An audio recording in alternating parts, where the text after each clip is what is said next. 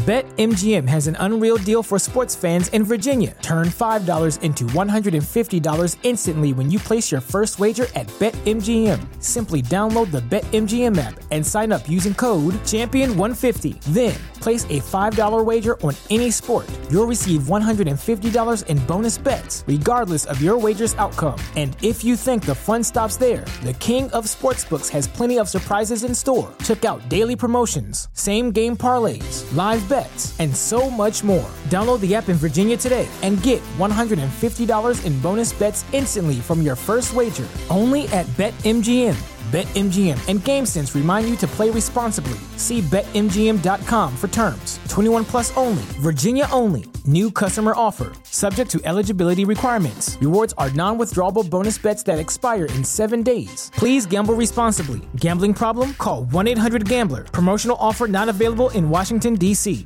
What's so special about Hero Bread's soft, fluffy, and delicious breads, buns, and tortillas?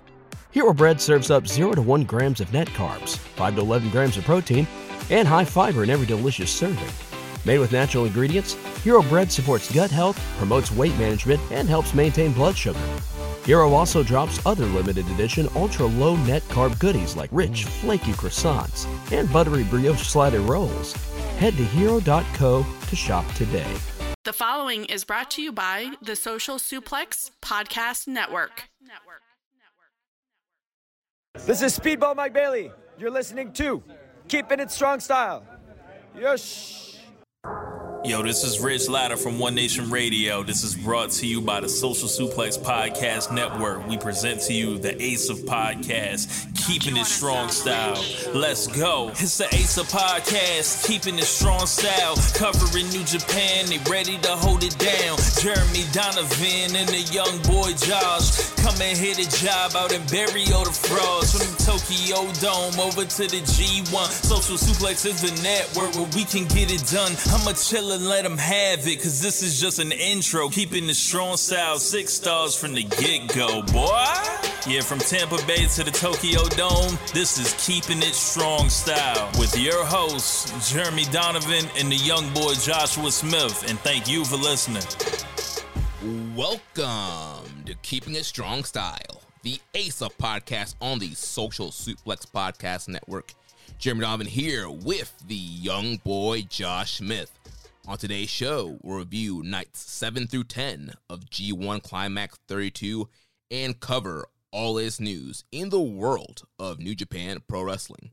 You can support our show by subscribing and following Social Suplex Podcast Network or keeping it strong style on the podcast app of your choice and leaving a rating and review. You can also get all the podcasts over at socialsuplex.com.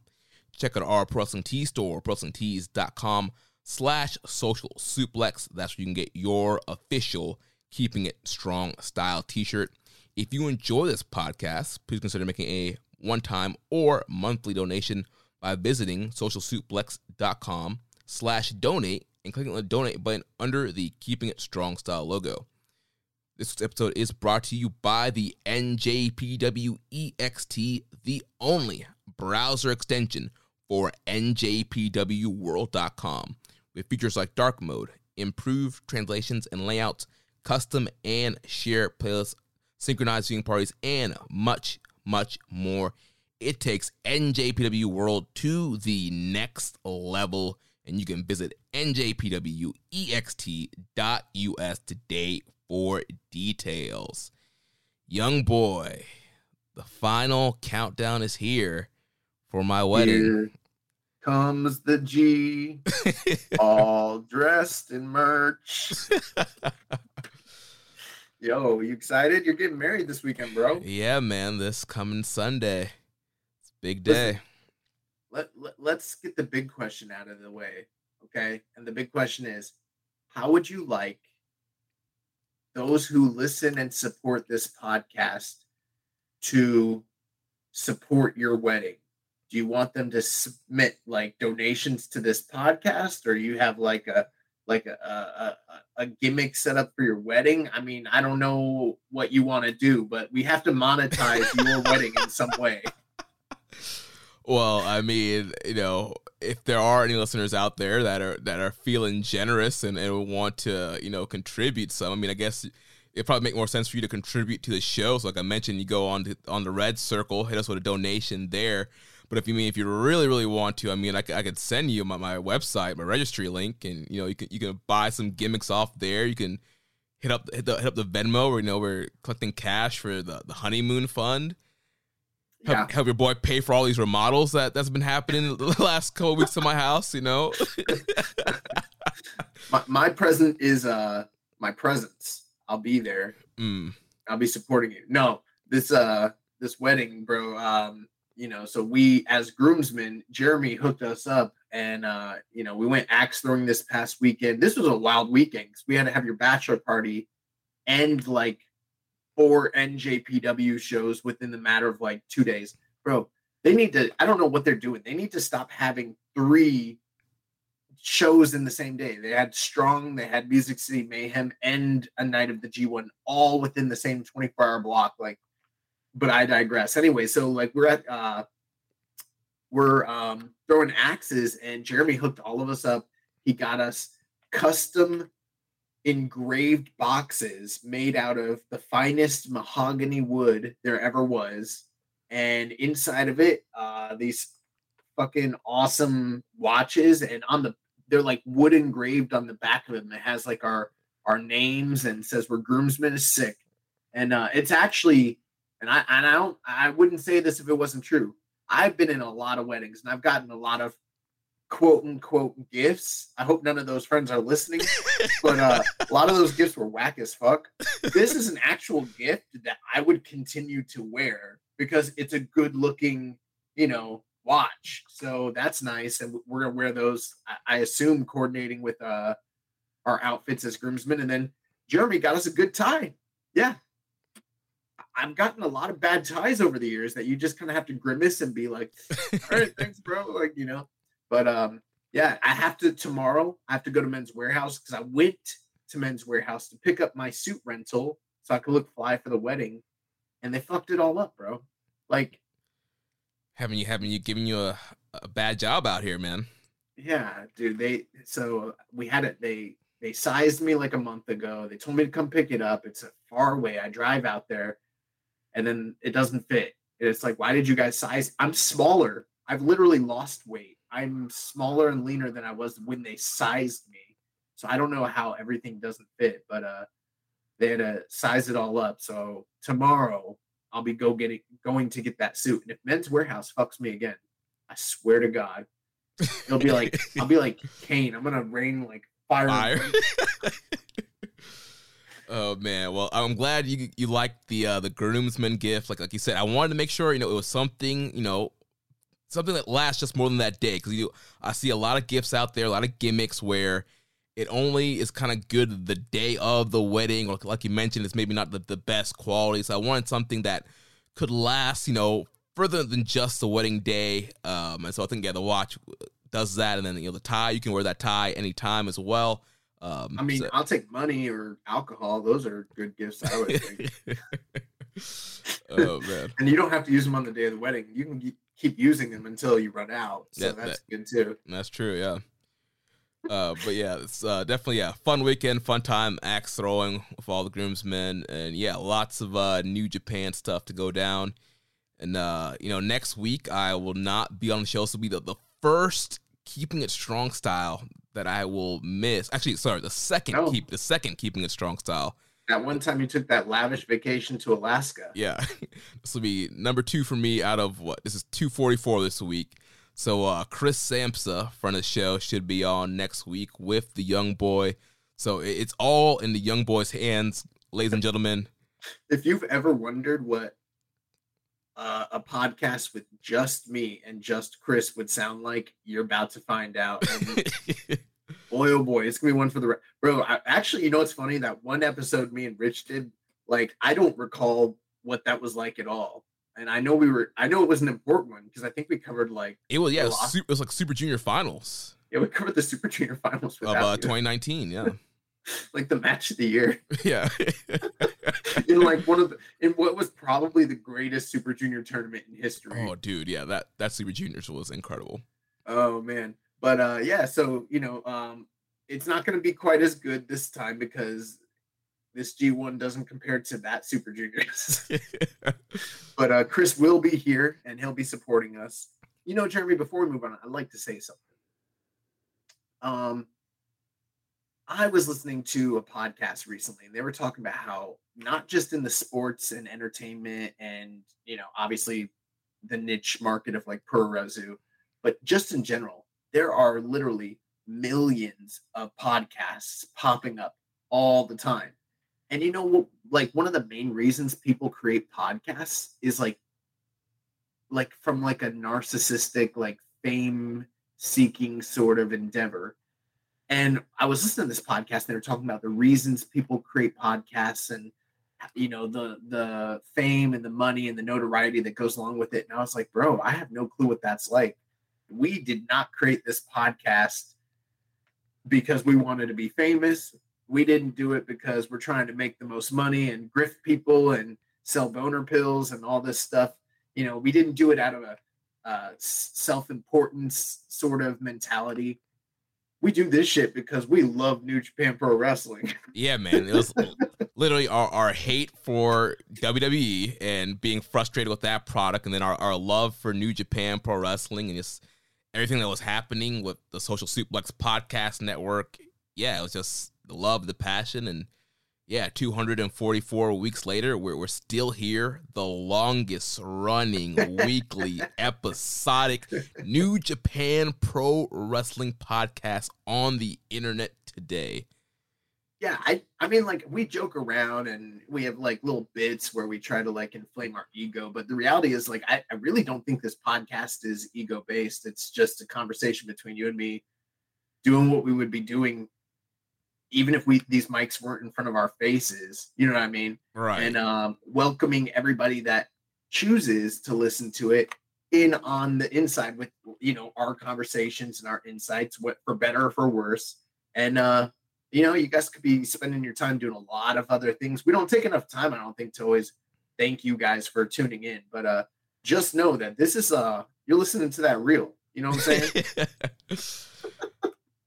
All right. And also I just want to, um, you know, congratulate Jeremy once again on his upcoming wedding.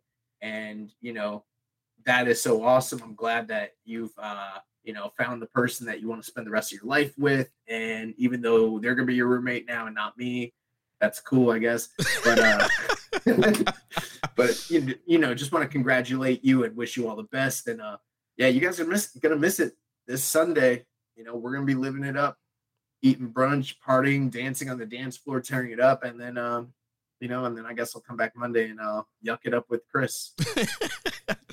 yeah, it should be a fun weekend. And thank you, man. I appreciate those kind words. I appreciate your friendship, especially over the last several years as we've gotten closer as we lived together and we did the podcast together, all our, our travels to Chicago and Dallas, New York, New Orleans. We've created a lot of fun memories over the years. And you know this this podcast is not going anywhere. I know a lot of times when people get married, sometimes you know they don't always stick with their hobbies or other things, and um, you know I'm planning to keep this thing going. Uh, generally, uh, you know appreciates the podcast and everything I, I pour into it, and uh, she's been a big supporter from day one, and you know she's found out that the, the G1 finals were on my, was on my birthday and she was like, "Oh my gosh, are we gonna have a G1 party? Have all the guys over?" I'm like, "Well, you know, it's a Thursday and it's gonna be airing at like you know three, three o'clock in the morning, but I mean, we could do something. uh, I mean, let's hold off and see. I mean, if if we get, I mean, actually, is there even a final that you can envision right now where you're like, oh yeah, I gotta have a party for that shit? Um, I mean, I can't even think of like what what what the best what is the best case scenario A block for you know A B versus CD like I don't even know. I mean I don't think it's gonna happen, but maybe Okada Ospreay I literally I was thinking Okada Ospreay and that's like a rematch of a rematch of a rematch. Like yeah, I don't know, man. but yeah, but yeah, Jen, she yeah she supports the crazy wrestling habit, so that this podcast will not be stopping. Um, I might have to find some interesting times to, to watch everything, but everything will get watched. This podcast will keep going and we will keep bringing you guys the three hours of Ace of podcasts that you love every week. Hey, and for real, if you guys are so inclined, you know, send us a little donation. Doesn't have to be anything big, but uh, you know, mazel mazel, the big guys getting married. You know what I'm saying? Give us a little taste. Give us a taste, man. But uh let's move on. So it is August the 2nd as we record, which means, Jeremy, we have to award the July 2022 wrestler and match of the month.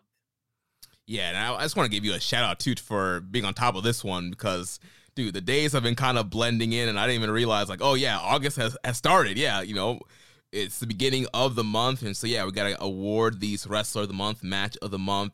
Uh so I, I always try to stay on top. It's my favorite position, you know what I'm saying? oh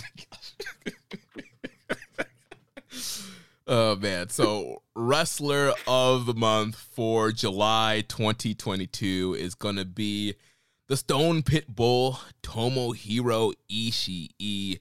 And you know, this, was a very tough call for naming the wrestler of the month because you know, honestly, nobody's really had a, a blowaway. Mo- like July was not a blowaway month for anybody. There wasn't this easy, like definite, like, oh wait, it's this guy or even there wasn't even like a one or two guys. I mean, we had a handful of guys that we kind of went through looking at the month. You know, we've had G1 this month. There was New Japan Road Tour at the beginning of the month. You, you had uh, Music City Mayhem this weekend, uh, and also New Japan Strong. So, I mean, there, there was a ton of New Japan content, a ton of matches, but not really a lot of guys that really made their claim this month. So we're, we're going with Tomohiro Ishii obviously always one of the top performers during G1 Climax season and keeping that streak going along this year as well. Great matches with Jay White and um, Taichi, tai Chi and Tama Tonga. Um. Some really standout performances there from the B, the B block for Tomohiro Ishii. And with that, uh, the July rest for the month, for me personally, the highest rated match of the tournament. Uh, four and a half for me, him versus Taichi. I know a lot of people are not as high on that match as I am, but I thought they went out there, killed it, and so yeah, Ishii is our wrestler well, of the month. You know what's funny is like I'm not as high as you on it, but I'm definitely higher than the general consensus on most of the ratings websites, and I feel like the reason it was rated so low is because it was the first night of this year's G1, and people were grading it on that G1 curve. You know what I'm saying? Yeah, because I mean, sometimes you get bangers on the first night, but usually the first night, it's like, all right, good little let's, 4 let's star. let's yeah. wait and see what the rest of the tournament bank comes out with, and then and then it turns out, oh, that's maybe one of the top two or three best matches of the whole tournament so far. And it's like, let's see what what kind of rating people would have been giving this shit on night nine. You know what I'm saying? Like if that was the main event night nine, people would be like, oh my god, that was a match of the year. Four and three quarters, five. so um Oh, you know, man. and the funny thing is, like, I can't prove this, but I feel like there have been many Julys for many years where Tomohiro Ishii is the winner of the match of the month because he's the top performer in the early, you know, half of a G1. So uh, this is very fitting since uh, G1 is back in, you know, the summer. And you can add eight guys to the tournament. They're still not going to out wrestle the Stone Pitbull. It doesn't matter. That's right. The man always goes hard. Like he said in Dallas, the man just loves to smash, and that's what he's been doing in his G1. So um, the match of the month, surprisingly, and we're going to give you a review of it later this episode. It does not come from the G1 climax. If that's not an indictment in July on the state of the G1 climax, I don't know what to tell you. But uh, we have selected the main event of this past weekend's Music City uh, Mayhem? Yeah. Okay, I was gonna say Showdown, but I, I think that's I think that's a 1980s Jim Crockett promotion uh, pay per view. Um, the the main event, the death match, the no DQ match between Jon Moxley and El Desperado, and uh, we'll give you the review of that. But uh, trust me, that's the match of the month. Yeah, like I mentioned, we'll talk about it later. Absolutely crazy match, and yeah, like you said, when you compare what's been happening in the G1 this was a real kind of standout, a spectacle compared to anything that we've gotten from the tournament thus far. Um, so I know uh, with Music City Mayhem being on FITE TV and pay per view, I know some of you guys probably haven't ordered it. Maybe you're waiting for it to come up on NJPW World. Uh, but go ahead and definitely watch it as soon as you can, whether it's on World or other sites you want to put your pirate hat on, or if you you want to go through FITE TV. This match is definitely worth the watch, and it is our July match of the month. Did you just tell everybody to put their pirate hat on? I'm just saying, if some people, wow. if some people want to sail the seven seas uh, to, to get a hold of this matchup, I, I'm not gonna blame them because I don't think we, as New Japan World subscribers, we shouldn't have to pay extra to, to watch another show. Uh, Amen. Amen. that that that should be you know bundled in our subscription. Um, so totally get it, or just wait till it ends up on World. I forget how long it takes for it to show up. Uh, maybe by the end of this week, maybe. Uh, but definitely go out and, and check that out. So nice. uh, before we start talking about G1, we gotta talk about a bit of news. You know, normally it might be saved for the news section, but this is this is a, a pretty you know big monumental news, especially for for this show. Uh, you know, for for years, literally since the show was started in November of 2017, Josh, every so often we get the questions why doesn't New Japan have women? When is New Japan gonna have women? Why isn't there a women's title in New Japan? Why don't New Japan use Joshi? Every so often, every few months, this question will get thrown at us over and over again, and we would give the same canned answer of why New Japan doesn't have women. But that that era is over because now there's going to be an IWGP Women's Championship. Stardom and NJPW announced the creation of this IWGP Women's Championship with the first ever title to be decided at the NJPW Stardom show on November 20th. Stardom's English language Twitter account announced the creation of the title and clarified the belt will be primarily defended on NJPW events but could also be defended on big stardom shows. The account also noted that the IWGP Women's title will not replace Stardom's World of Stardom, which is the red belt, and the Wonder of Stardom, which is the white belt, as the promotion's top titles. So, young boy, how, how are you feeling about this news about an IWGP Women's Championship?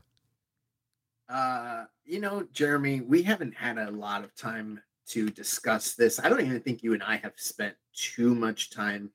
I think we spent a little time off air discussing it, but you know, I spent a lot of time uh, throughout the week talking to Rich uh, over the past few weeks about this subject. And um, when the news first started coming out about New Japan and Stardom working together, and then they did that business uh, you know the business meeting where they kind of made uh they had like Kidani and different people discussing some of the uh the plans for New Japan moving forward. They started talking about integration with Stardom, just like you know, uh, having them on the shows and you know having a working relationship and featuring them on Strong and everything like that. People got really excited, uh, and that all occurred right when we had our episode with Chris, where like you know, it was a long ass show because we were doing a G1 preview. So we didn't even really have a lot of time to really get in depth.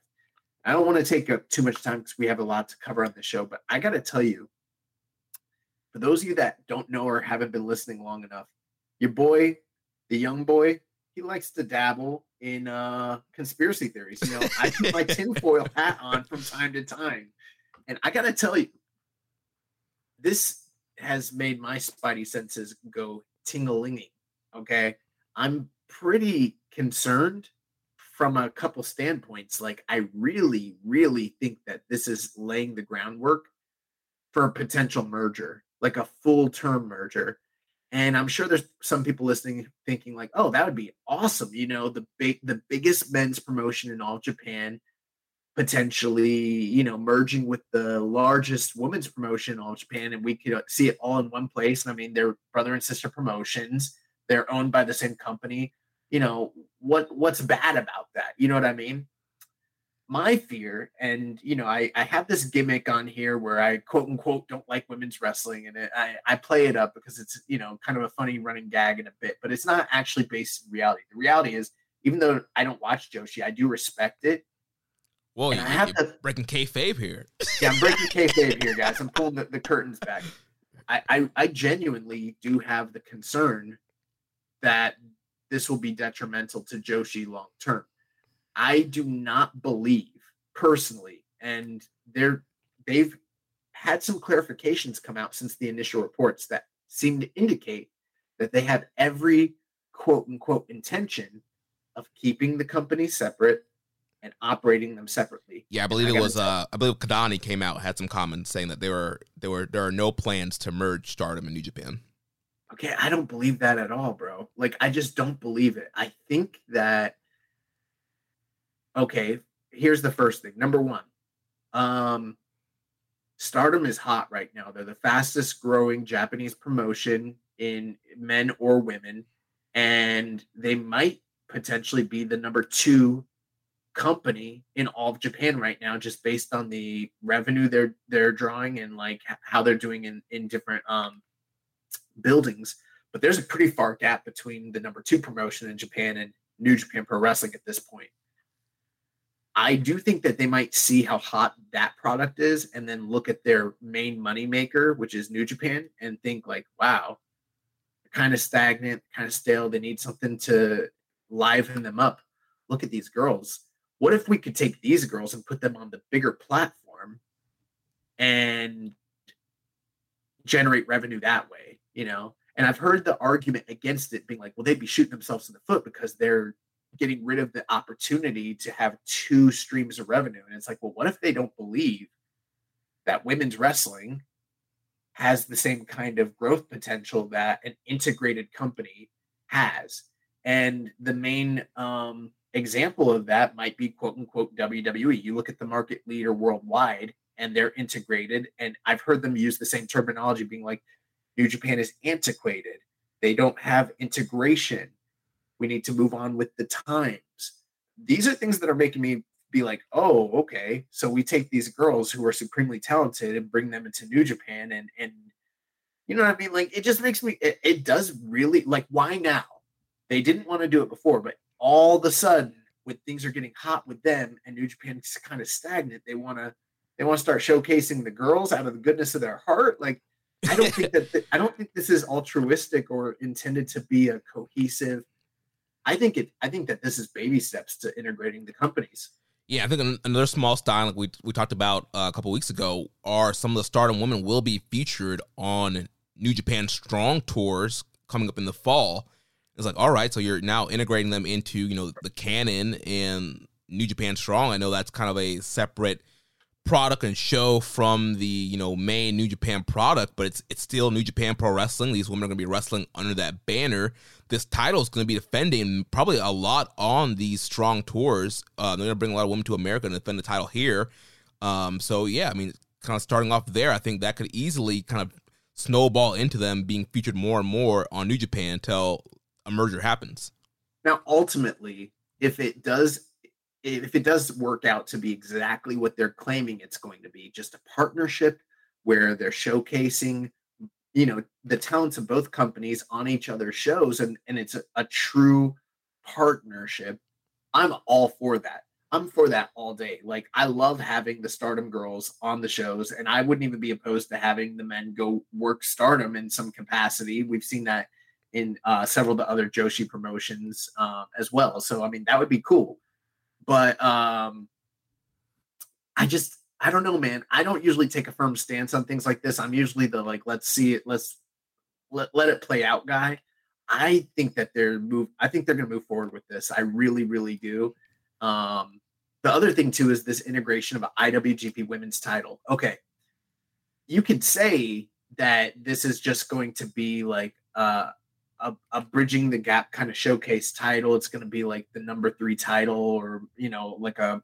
They're claiming it's going to be below the red and the white belt, but for a lot of fans, because it has IWGP on it, especially if they're New Japan fans, which is obviously the the larger platform worldwide, especially for Western audiences, they're going to look at that. they're going to think that's the top title. Period. Yeah. You know, and I know they can claim and be like, well, it's not going to replace the red and the white belt, but it's like to really establish it. who do you see them putting that on? Because I think they're going to put it on like a Giulia or Mayu Iwatani. Well, we had we have that question asked by um, MJ Does PR. Well, first, he said the question is for young boys specifically: Does the W in IWGP now stand for women? Women. and then he said, "Who would you like to see as the inaugural IWGP Women's Champion?" Well, I don't. Again, I don't follow Stardom like that, so I don't even have enough knowledge to tell you who should or shouldn't. That'd probably be a great question for One Nation Radio, which I think they recorded last night. I haven't gotten a chance to listen to this week's episode. Yeah, but uh, I mean, for me, I mean, I, I, think Mayu Iwatani would probably be the person I would put it on. I think she's the most right. recognizable stardom Joshi wrestler across the brands, Western and New Japan. I think you know she's kind of like the, the Tanahashi, so to speak, of stardom. Right. And I don't I don't think she's I mean, she's obviously gonna always be a top person, but I don't think she's getting pushed super hard right now um right. In, in stardom. So I think putting the belt on her, she's a top star. She's a crossover. People know her name. She's competed here in the States a lot. I think that'd be the most recognizable and probably the most um, valued name, probably at this point, to put it on. Let me give you an example why I'm opposed to this entire notion, right? Let's assume in an alternate universe, New Japan had a partnership with WWE. And WWE, being the larger promotion, says we're going to start showcasing, you know, doing talent trades and having New Japan show up on our shows. And we're going to institute a WWE International Championship that will be contested under New Japan rules by the New Japan wrestlers, right? Mm-hmm. You'd have to be wondering to yourself, well, why can't we bring over the Never title or the IWGP US title or the world title? And they're like, well, we have to put our own branding on it and have it established under, you know, the bigger platform. Like that all already that like is just doesn't that just set off a lot of like alarm bells right then and there? Yeah. That is that is the same thing that is happening here. They have a lot of titles in Stardom. They got the SWA belt, the red, the white. They got a bunch of other rainbow belts. You know. I, I watched a little stardom. They got a bunch of belts. They, all they got different tags. Colors. They got uh, trios. They got a bunch of belts. High speed. I don't understand. Yeah, the high speed belt. I don't understand why they couldn't bring over one of those belts or or a multitude of those belts on various shows to establish those belts as being representative in New Japan. They don't need an IWGP title my feeling this belt will be owned by New Japan.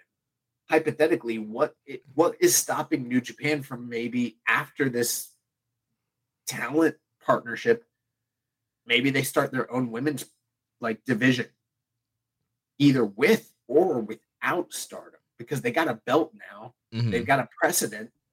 What's stopping them from gobbling up other girls, you know, internationally or on the scene? And I'm sure there's some of you who are wondering and listening, being like, well, how's that a bad thing? Well, I'm sure it's not a bad thing for the girls that would come and work there, of course. But the reality is, is all the complaints that everybody has in the States about AEW and WWE and their treatment of women and their showcase of women and how they're utilized, that is completely non existent when it comes to Joshi, unless you kill Joshi. When you kill Joshi, they just become another minor you know, part of the show, like the juniors, maybe less than. And that's my concern. I think that hypothetically, if they were to maybe eat up stardom, they could wind up firing half the, the roster that they don't need, keep the ones they want, use the rest of them as freelancers if they really wanted to. And and then the market leader Joshi's dead. And then we're back to like the late 90s when JWA went out of business. Yeah. or, I mean, All Japan Women's. And I'm glad you brought up juniors because we had a question here from Barry Walsh. He says, with the announcement of an IWGP Women's title for Stardom that will feature on New Japan shows, is this a concern for the juniors? I doubt they will just add a match or two and will cut something, and I doubt it will be the heavyweights. So, Rory, will this mean reduced time for the junior division? Well, the junior division isn't even really showcased that much altogether. So I wouldn't say yes because I mean, what at most there's two junior matches on the show. Um, no, it would probably mean on a bigger card you might get one less dad slash lions tag. Yeah. Which is probably a good thing. I mean, that's a net positive. Again, I'm in favor of the partnership all day, but I don't believe for a minute that they're just doing this to uh, get more, you know, FaceTime and, and everything for the women. I think that this is to eventually merge them into New Japan.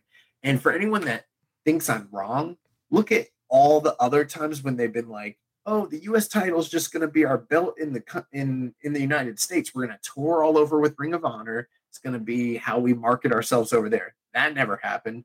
Oh, the never title is just for the young and up and comers. you know, think of it like NXT. That never happened.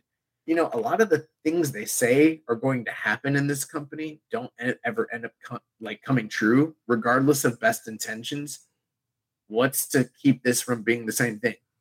Listen, yeah. I know a lot of people think I'm probably being like too uh skeptical here, but I think I'm ahead.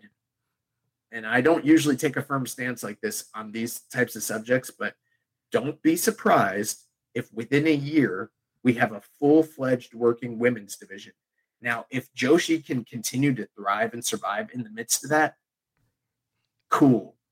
But if it means the death of stardom, which I think it could mean stardom gets merged in, stardom becomes a sub brand and pretty much just utilized as like a, a farm league for New Japan, I don't think that's a good thing at all.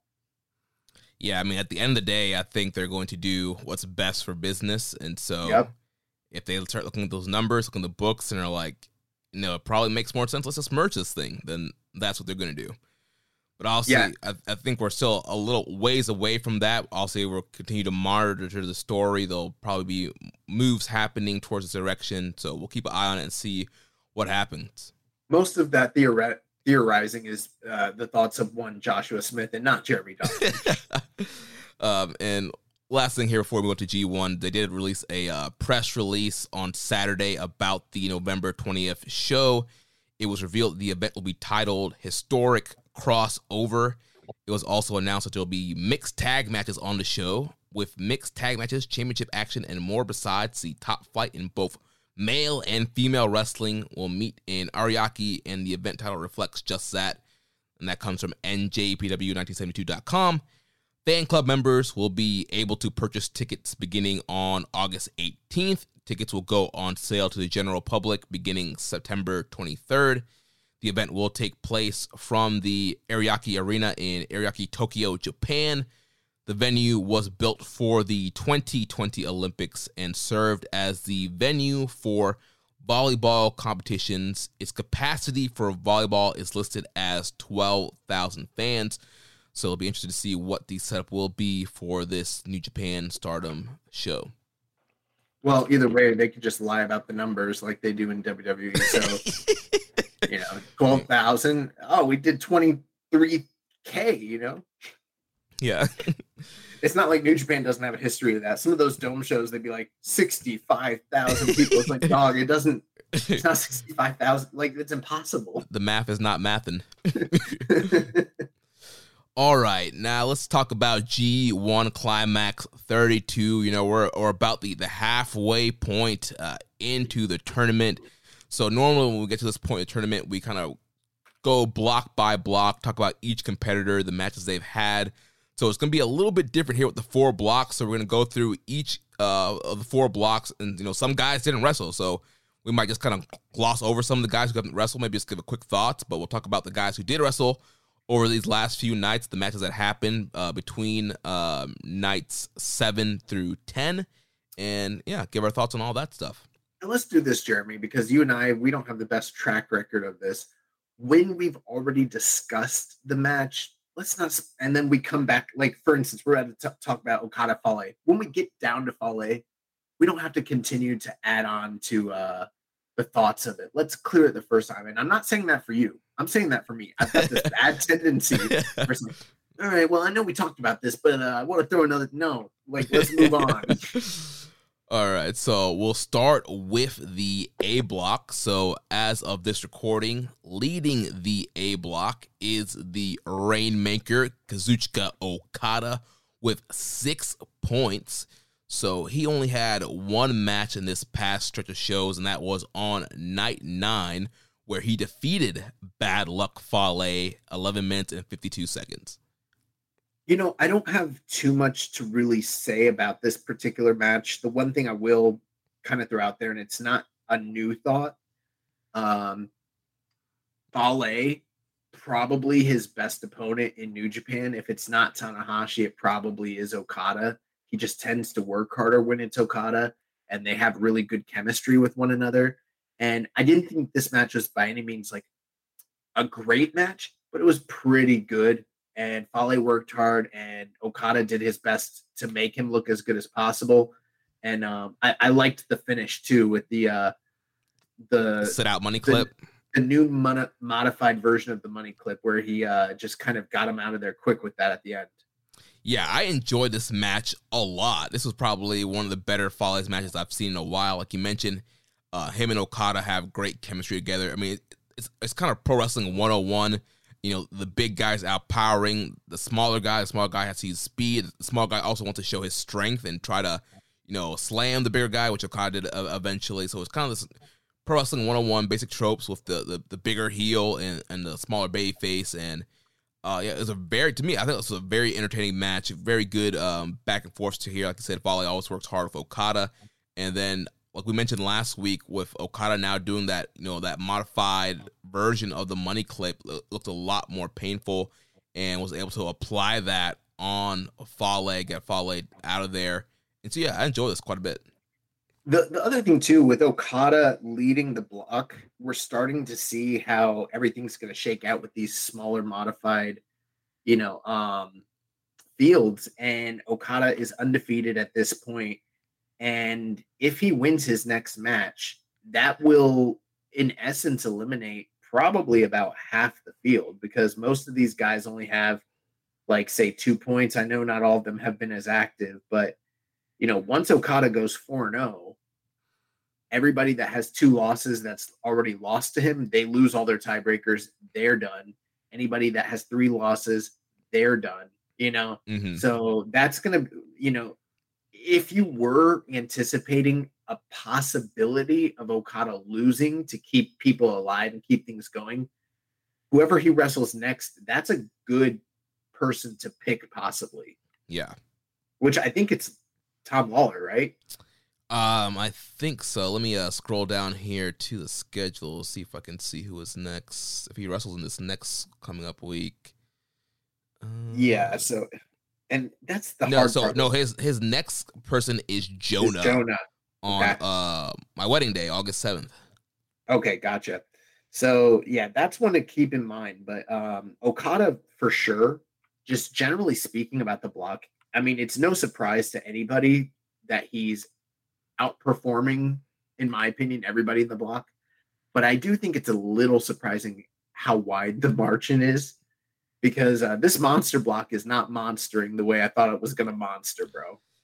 Dude, you know, I was kind of a little hesitant on this block. You know, a lot of people were, were getting excited. You know, New Japan was promoting, you know, monster block and you know, Imp and I a couple weeks ago had talked about, you know, it'd be cool to have a block of, you know, beefy guys. You know, you have like Cobb and Chingo and some of these other like bigger guys. And uh, what they did here, I mean, they, they put some big guys in here, but I'm not quite sure if this was, was the best combination of the big guys. Well, it's it's a style thing. It's like, okay, big beefy monster dudes wrestling each other. I'm all about that. That's what wrestling's built on. But there's this other thing where it's like they need to hit each other hard and they need to be intense and they need to have wars and they need to be suplexing the fuck out of each other. You know what I mean? Yeah. And uh, these matches are short.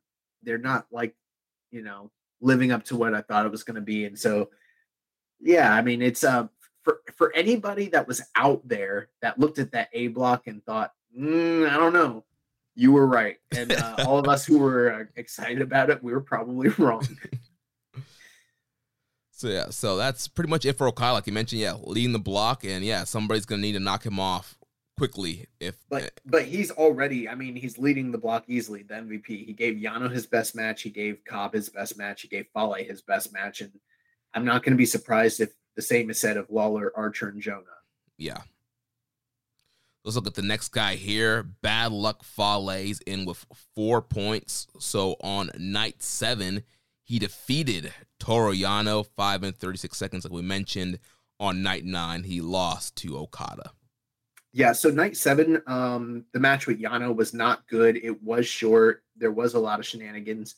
The thing is, Fale went into that match with a dismal, abysmal record against Yano. Yano always outsmarts him and always beats him. And on this night, Fale had him too much scouted and was able to give him a taste of his own medicine, gave him a low blow and a giant monster roll up. And when a big man like that rolls you up, there's not much you can do about it. But this was a pretty bad match on a pretty bad G1 night.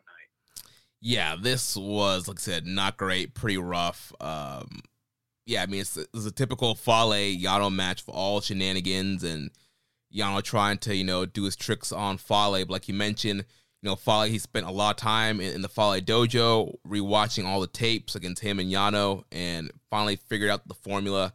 Like you mentioned, was able to use the schoolboy on Yano to get the win there and go. He went into that Okada match with um, a pretty good record. And so he had four points going into the Okada match. And so, yeah, eat the L there and coming as of right now, kind of second place with four points. So next up, we have Jeff Cobb. He is sitting at four points. Uh, on night nine, he defeated Lance Archer at 11 minutes, 37 seconds with a tour of the islands. And uh, I got to tell you, I was, um, this match was okay, but considering the two principles involved, I thought it was to be a lot better. And it was a lot more sluggish and kind of awkward than I had anticipated. Oh, I enjoyed this match a ton, uh, dude, oh. and so so was the crowd. The crowd was like oohing and awing for like every big move these guys were doing, which made the match even more enjoyable. I mean, these guys were doing big moves to each other. Uh, Archer did this big like choke slam to Cobb in the ring and on, on the apron. Um, Cobb was you know muscling Archer around as well. And these guys were doing some pretty big uh, moves to each other. You know, Cobb is not a guy that really takes a lot of big bumps just because he's you know such a monster and he's you know he's a strong guy in matches. Um, but he, he was taking a lot of bumps here for Archer, and Archer was doing some bumps here for Cobb. And yeah, I thought this was a very enjoyable, very hard hitting, uh, fun matchup. Yeah, well, I wouldn't call it not fun. It was definitely it was the opener of that night, I believe, and it was definitely fun. And everything you're saying is true. It's just I don't know, considering like the like level of G1 matches both of these guys have had in the past. I was hoping for something a little bit more. Mm-hmm. And um, I did think that the size differential was a little just kind of cumbersome and awkward. Like they worked hard, they took big bumps, they did crazy stuff, but there was like a lot of just kind of weird like I mean, look at look at their bodies. Like Cobb is like short and stocky, and Archer is long and tall, and like there was a lot of moves where it was like, ah. I mean, yeah. it was definitely fun, and the crowd was definitely into it. Not obviously they're into it because both these guys are over, but um, I'm not sure. I mean, I, I don't know. I probably would have gone like three and a quarter on this. Uh, I, I, think I think I went three and a half. Uh, but yeah, you know, Archer. You had Archer doing you know the cannonball dive off the apron, hits Cobb. That and, part, he hit him in the young lion. That yeah, was tight. I think it was uh, Nakashima. Oh, Archer's doing the rope walk, and Cobb pulls him off into the spin cycle suplex.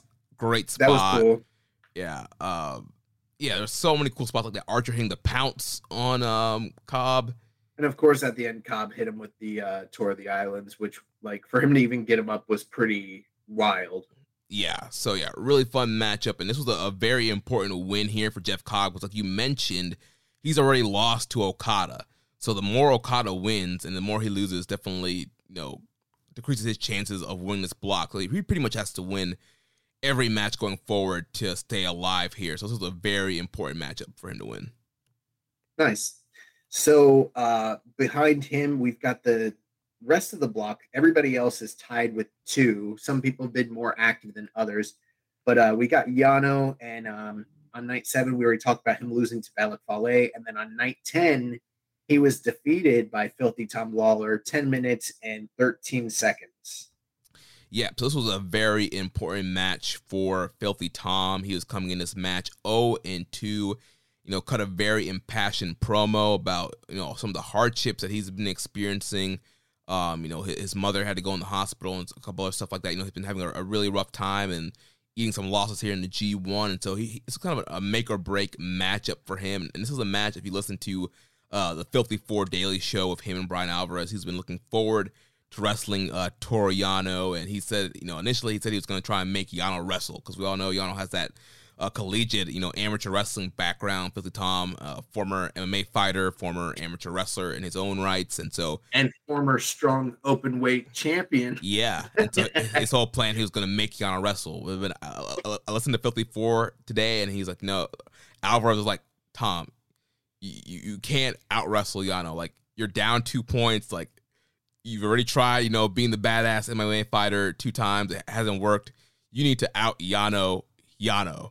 that is what he did. Yeah, and uh, that's what we saw here. You know, match started off with a funny DVD exchange. Uh, Filthy Tom was trying to exchange Sister Act one and two on DVD, on DVD for for Yano's DVD.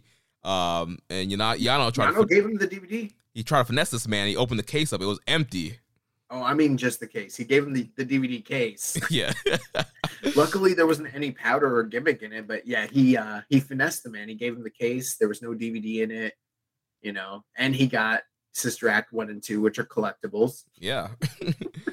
you know, over in uh, Japan, they're all like still on DVDs, like they don't stream like we do. So. Right, yeah. but uh yeah, he definitely was able to get Yano to wrestle quite a bit though. Like they really showcased a lot of the like grappling and technical acumen in the early parts of the match, which you know, for those of you that might not have uh, been as familiar with that aspect of Yano's like career, he is a very accomplished technical wrestler. But uh, I think what most people are gonna remember is like all the shenanigans with uh the multiple pants that everybody was wearing in this match. yeah, Filthy Tom had a couple different uh, pairs of the the short shorts on. We saw the duct tape, and so did Yano. Yeah, and so did Yano. Yeah, we saw the duct tape come out. He taped up Roy, Royce Isaacs to the outside to the the barricades.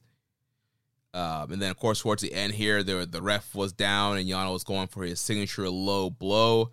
But Filthy Tom came prepared, had a cup on, was able to, you know, deflect the low blow and was able to hit the nasty knee on the brain and put Yano out to get the win.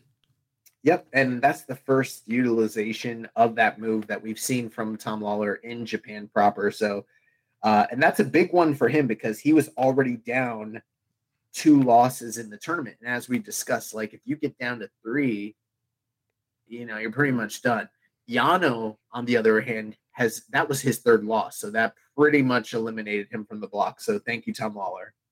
Yeah, and you know I expect the same of just going forward. A lot of shenanigans. He'll probably have you know everybody's worst match maybe in this block. Maybe with maybe Fale could be a second to that, but it, Yano's going to Yano. Uh, the next guy we have to discuss, Jonah. He's sitting at two points on night eight he came into a pretty big match with Tom Lawlor and he was able to defeat Tom 11 minutes 32 seconds. This is a match between arguably the two most dominant forces in New Japan Strong meeting in one-on-one competition for the first time.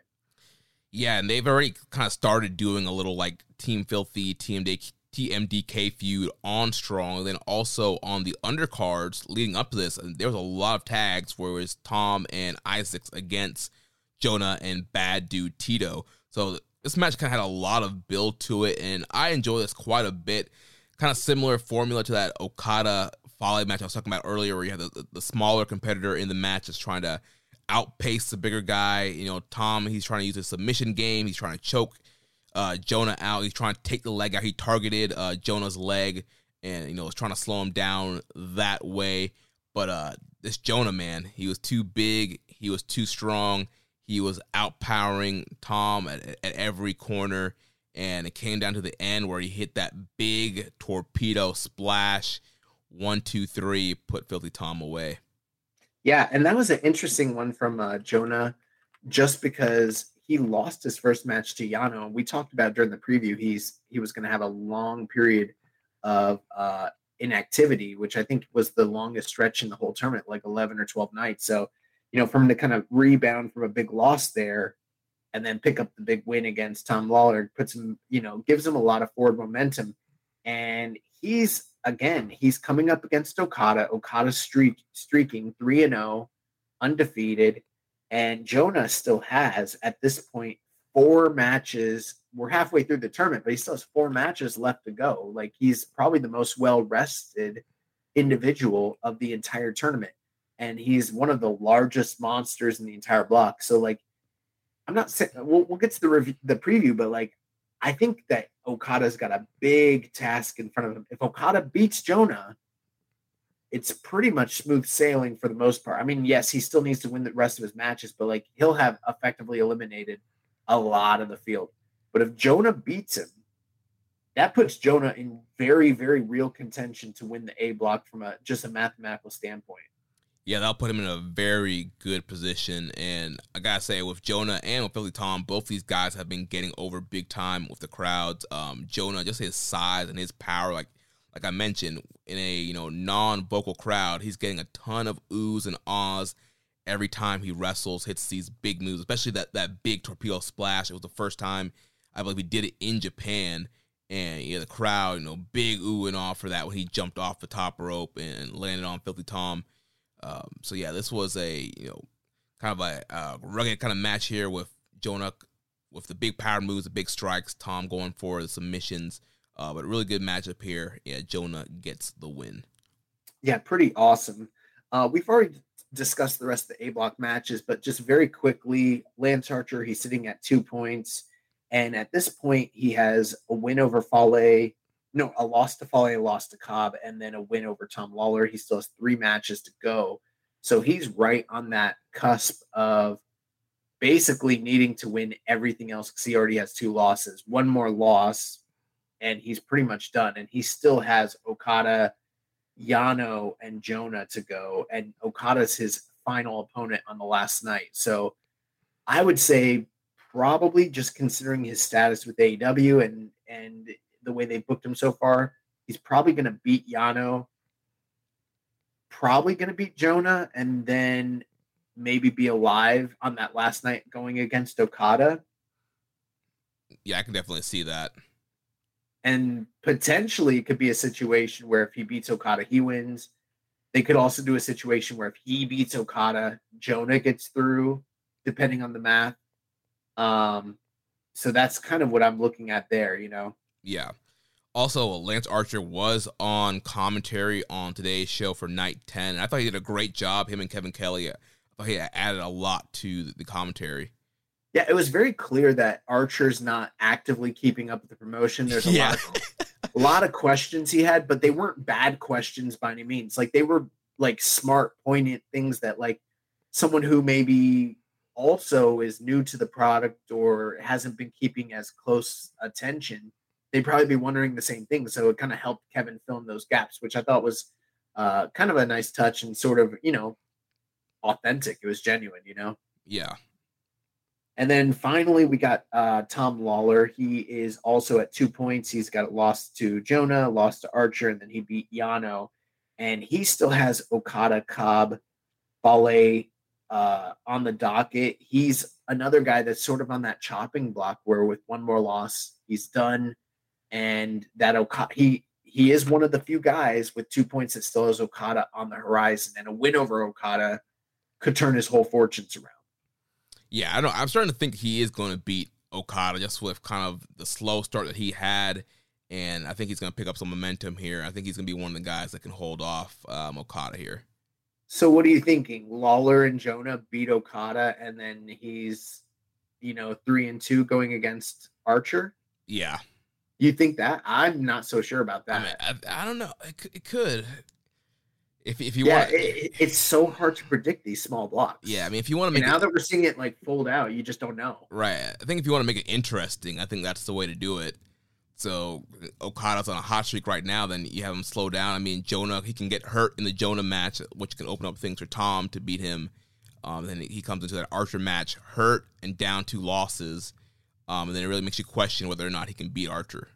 I really don't know where they're going, but uh, if that's exactly what happens, you heard it here first from uh, Jeremy Donovan. And uh, Filthy Tom, he was also on commentary. I believe that was on night nine. I thought he did a great job um, as well on commentary.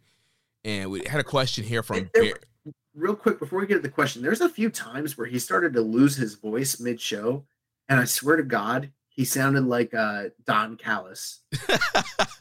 I, because I like sometimes I watch portions of the show while I'm like working, right? So I'm not always actively looking at it, and I like I I hear him talking, and then I look over and I'm like, like Don, and it's like, oh no, it's it's filthy, but like he just sounds like Don in this moment, and then it you know, and then it passes. He like clears his throat, and then he's himself again.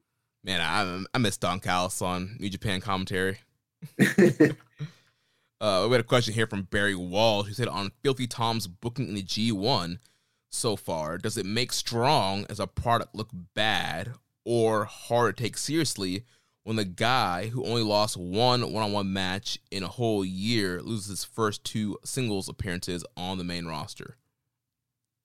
Well, I mean, I don't think anybody's under the illusion that New Japan Strong is seen as equal to New Japan. How many guys from New Japan that are big stars have ever come over and actually dropped a pinfall loss to anybody from New Japan Strong?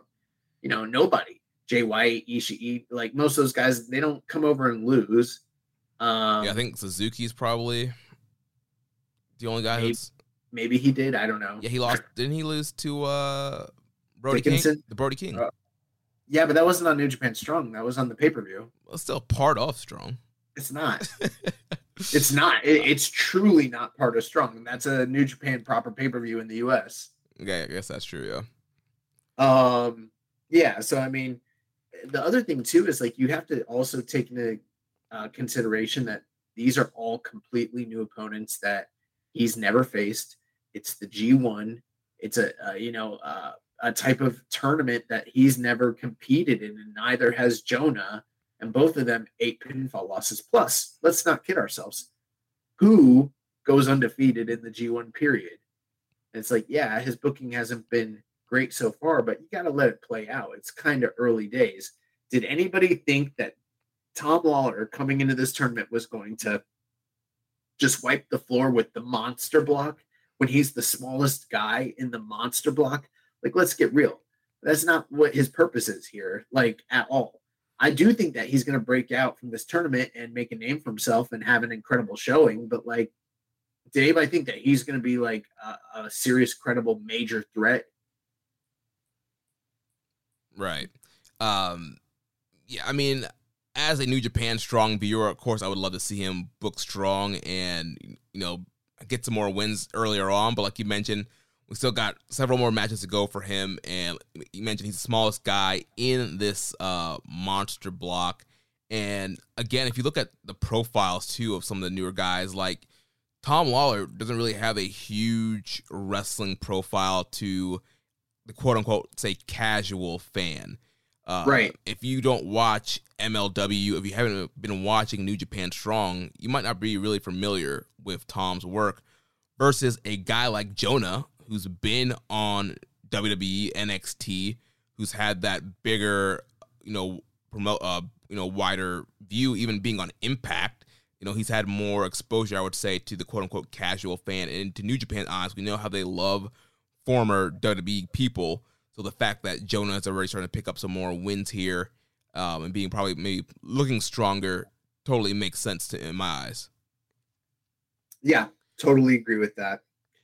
So let's move on uh, quickly to the B block, where we start off with the IWGP World Heavyweight Champion, the point leader, undefeated, six points, three and zero, Jay White, and he was successful on um, night nine as he defeated uh, fellow Bel- Bullet Club member Chase Owens, thirteen minutes and twelve seconds.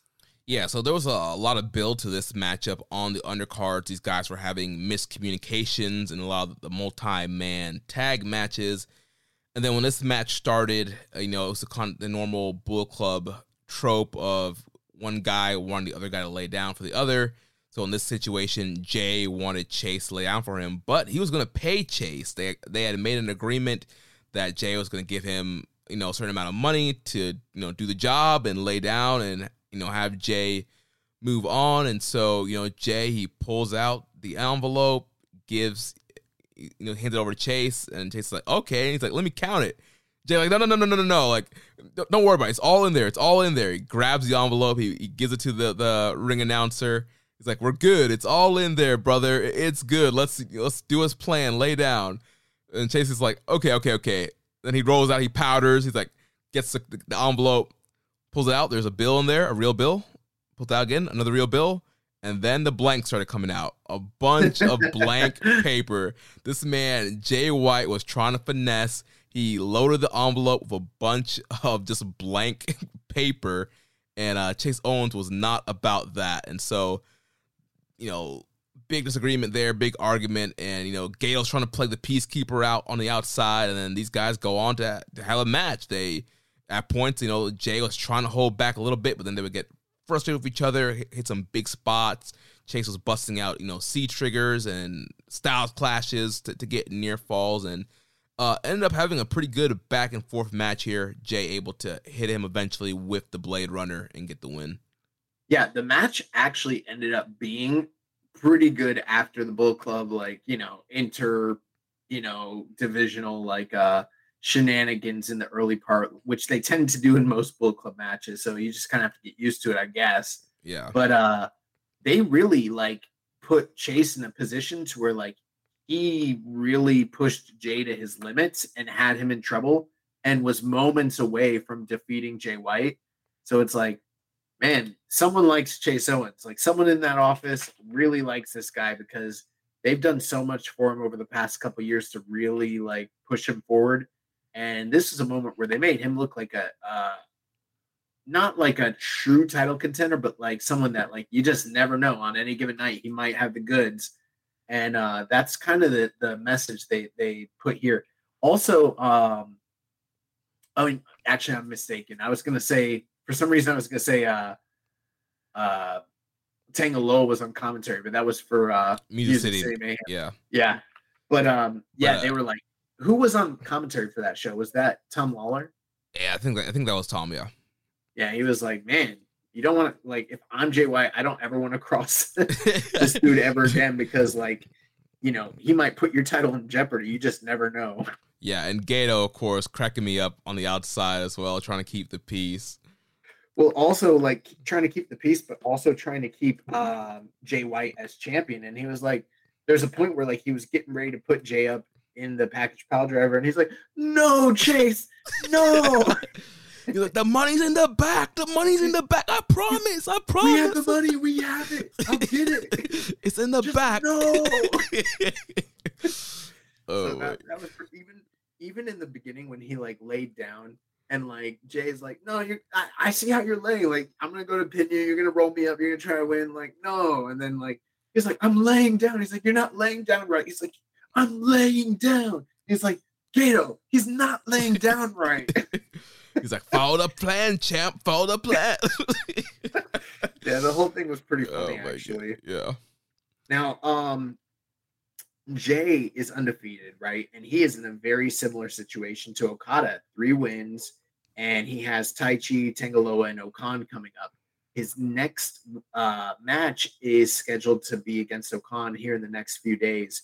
So, very similar situation that I laid out there, where it's like anybody that has two losses is pretty close to being on the chopping block. Anybody that already has three is probably done. And anybody with two and has also lost to him, they're like, if he wins his next match, they're essentially done. Mm-hmm. And like I predicted on the preview show, I think he's going to go undefeated in, the whole block. And as of right now, that that's happening. But again, it could be a similar situation with Okada if they want to create drama in the closing stretch. You could have him eat a loss of two guys, especially if you want to set up some maybe some fall tile defenses. So you mentioned he has O-Khan uh, next, and we'll talk about O-Khan a little bit later. But he is at the bottom of the block, and he's in that spot you mentioned where he he has uh, two losses and so O-Khan really needs to get on the board. So if O-Khan were to lose to Jay White, that would be pretty detrimental to the future of his tournament here, and he'd pretty much be out. And if if he if he Jay beats him, I think it's pretty clear that Jay is probably just going to go all the way and be undefeated, or maybe you have Tama Tonga give him that one loss towards the end there, maybe. But I think Jay is definitely winning this block. Well, you know, normally if someone is even threatening to go undefeated in a block, you normally need to have someone that kind of poses the potential risk to, you know, upsetting them and keeping them out of contention. And I mean, I think we're looking at Tama Tonga there. Like, yeah, he took a loss to Ishii, but he's the guy he's facing at the end of the the block. He's, you know, he has four points at this point. So you might be right there. Like, I'm not saying Jay White's for sure going to go undefeated, but if he were, he needs to have a credible threat going into the final nights, which means Tama Tonga needs to, because at this point, there's almost nobody else in the block that could reasonably be that guy to defeat him, except, and, and by defeat him, I mean pass him in the points total.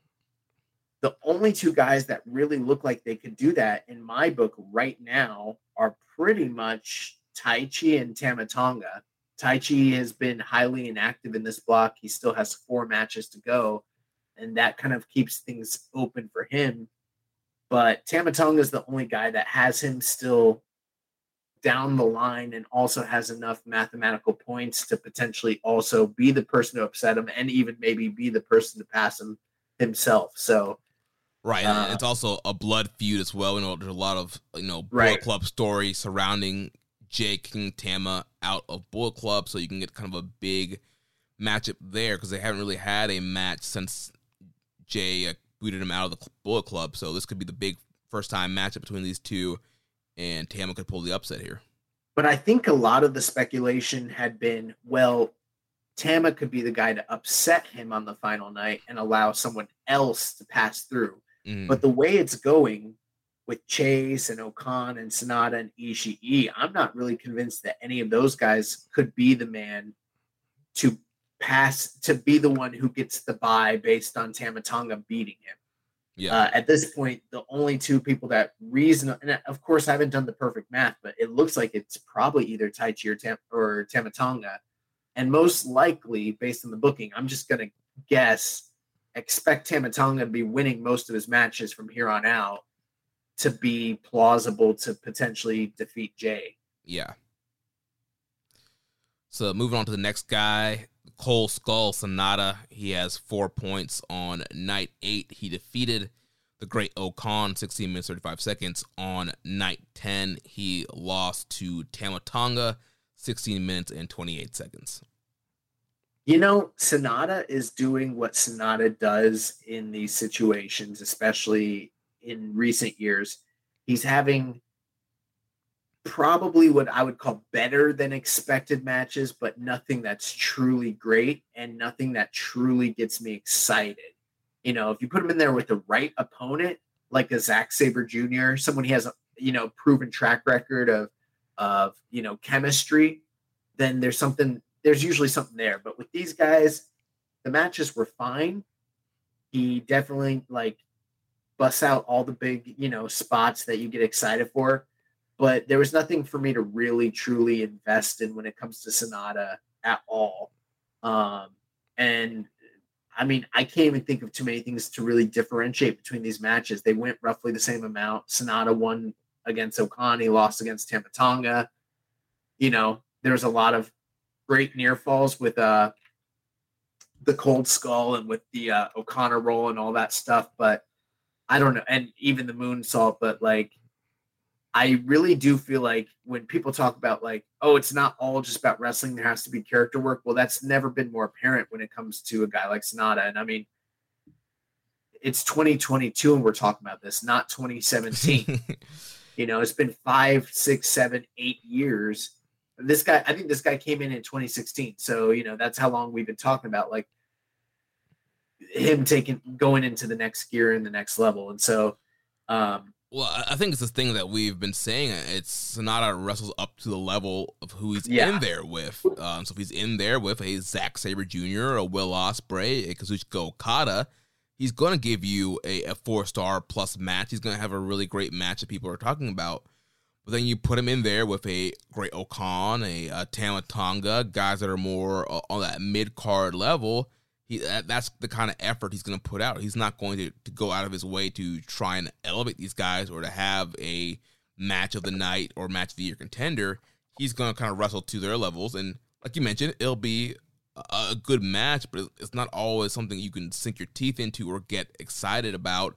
Um, mm-hmm. you, you, know, the great O-Khan match, I thought it was, it was a great kind of showcase for uh, O-Khan's grappling. And like we mentioned, Sanada showcases the grappling normally against a Zack Sabre Jr. So I thought they had a lot of great grappling um, in that match and kind of hi- highlighted some of O-Khan's strengths. But in the end, uh, Sanada was able to get the win there in the Tama Tonga match, you know, both of those guys are known for being, you know, really fast and having, you know, great athletic athletic encounters stuff like that. So a lot of great, you know, some of the speed spots there, some of the counters. Um, there was a a catch into was it the catch into the cold skull? Yeah, uh, he went he went for a stun a gun stun and he caught it into a cold skull neck, you know, neck crank, which was pretty crazy that was kind of the story of the match. Tama Tonga continuously trying to catch him with the gun stun and just not being able to get it until finally he did get it. But it took four attempts before it actually landed. Yeah. Um, it's not a, you know, he does have four points, but he's already lost to Jay White. So that definitely lowers his chance. That kind of puts him in that, that Jeff Cobb position where he's got to start, uh, you know, really running up some wins here if he wants a shot at doing it. Um, but you know, I, I just feel like he's kind of lukewarm right now, coming off right. of, off the uh, the orbital bone injury, and I, I just have a hard time seeing him be a guy that's going to be alive towards the end or potentially win this block.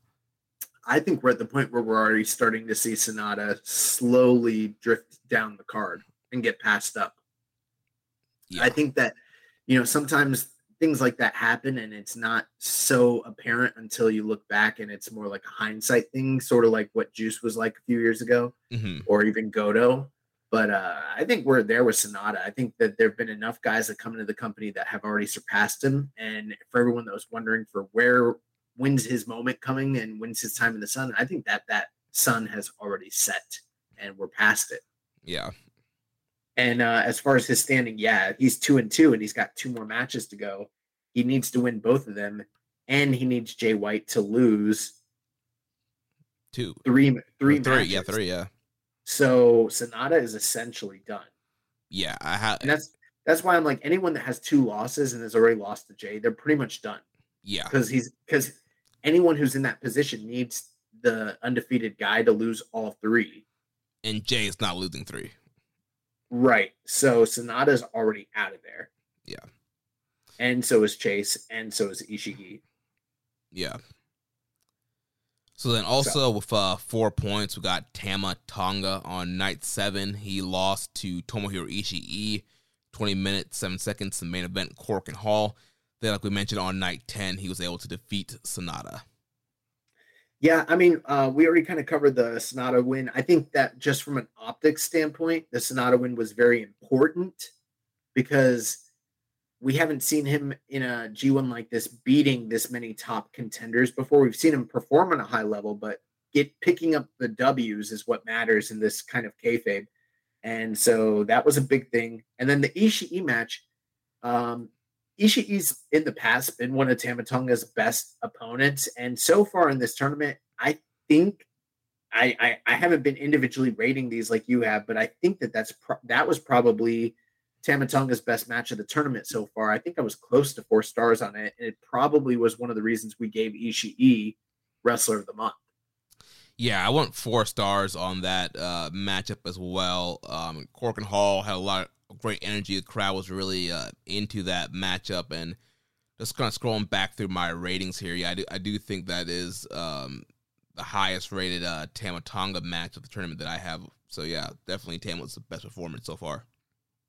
Yeah, so I mean, I've been pretty impressed with Tama Tonga. Like, um, I'm not gonna sit here and say he is far and away like showing that he's absolutely a tip top guy in New Japan. Like he's deserving to be top six. No, not at all, just yet. but he's also not someone that I feel like is wasting his moment, like say Dave Finlay. Mm. He's a guy that is going out there and really making a connection and trying his hardest to showcase all of his skills. And he's finding these spots, like the spot where he takes off the vest and he shows his new physique, which is pretty impressive. hmm And he's working in a lot of the high flying, fast paced, exciting, flashy stuff that we liked about him in his tag matches and incorporating that into cohesive matches where he's not looking out of place. Like he definitely doesn't look like, for instance, as much as I love O-Khan, and we'll, we're going to talk about him, I still don't think O-Khan always looks like a guy that deserves to be in the mix. I think Mhm. he's a little inconsistent. Tama Tonga, for a year now, has not looked inconsistent, and at any point when he's been put in a singles uh, in a singles role, he's definitely not like a guy where I'm like, okay, he's on the caliber of like a, an Ospreay, an Ishii, or a Shingo. But I would rather watch his matches at this point than Sanada. Oh And yeah, so- definitely. You know, I think he's doing fantastic, basically. And I and it's not just that his matches are good, but the crowd is so invested in what's happening with him. And like right now, the match with Jay White is maybe one of the most anticipated matches of the whole G1. Yeah, that's gonna be a huge matchup. So yeah, I'm looking forward to that. Nice. Now um, we're at Taichi. He's got two points, but again, he's only had two matches, and he still has four matches to go. So he's kind of the dark horse of this block, where he kind of has the field wide open. Where some of these guys, um, you know, like uh, tournaments already decided for them. There's no telling what might happen with Taichi from here on out, and considering that he's one of the hardest hitting and more strong style, you know, um, versed guys in this block, you could probably expect a lot of really great matches to come out of him for the remainder of the tournament. Yeah, Taichi doesn't definitely has a great shot of getting some wins and really controlling the destiny of this B block. He did not have any matches in this this last stretch, so he'll be back in action um, this weekend and can you know make his campaign to start making a shot at winning this B block. Nice. So next we have uh, Tomohiro Ishii. He's sitting at two points. He uh, defeated Tama Tonga on night seven.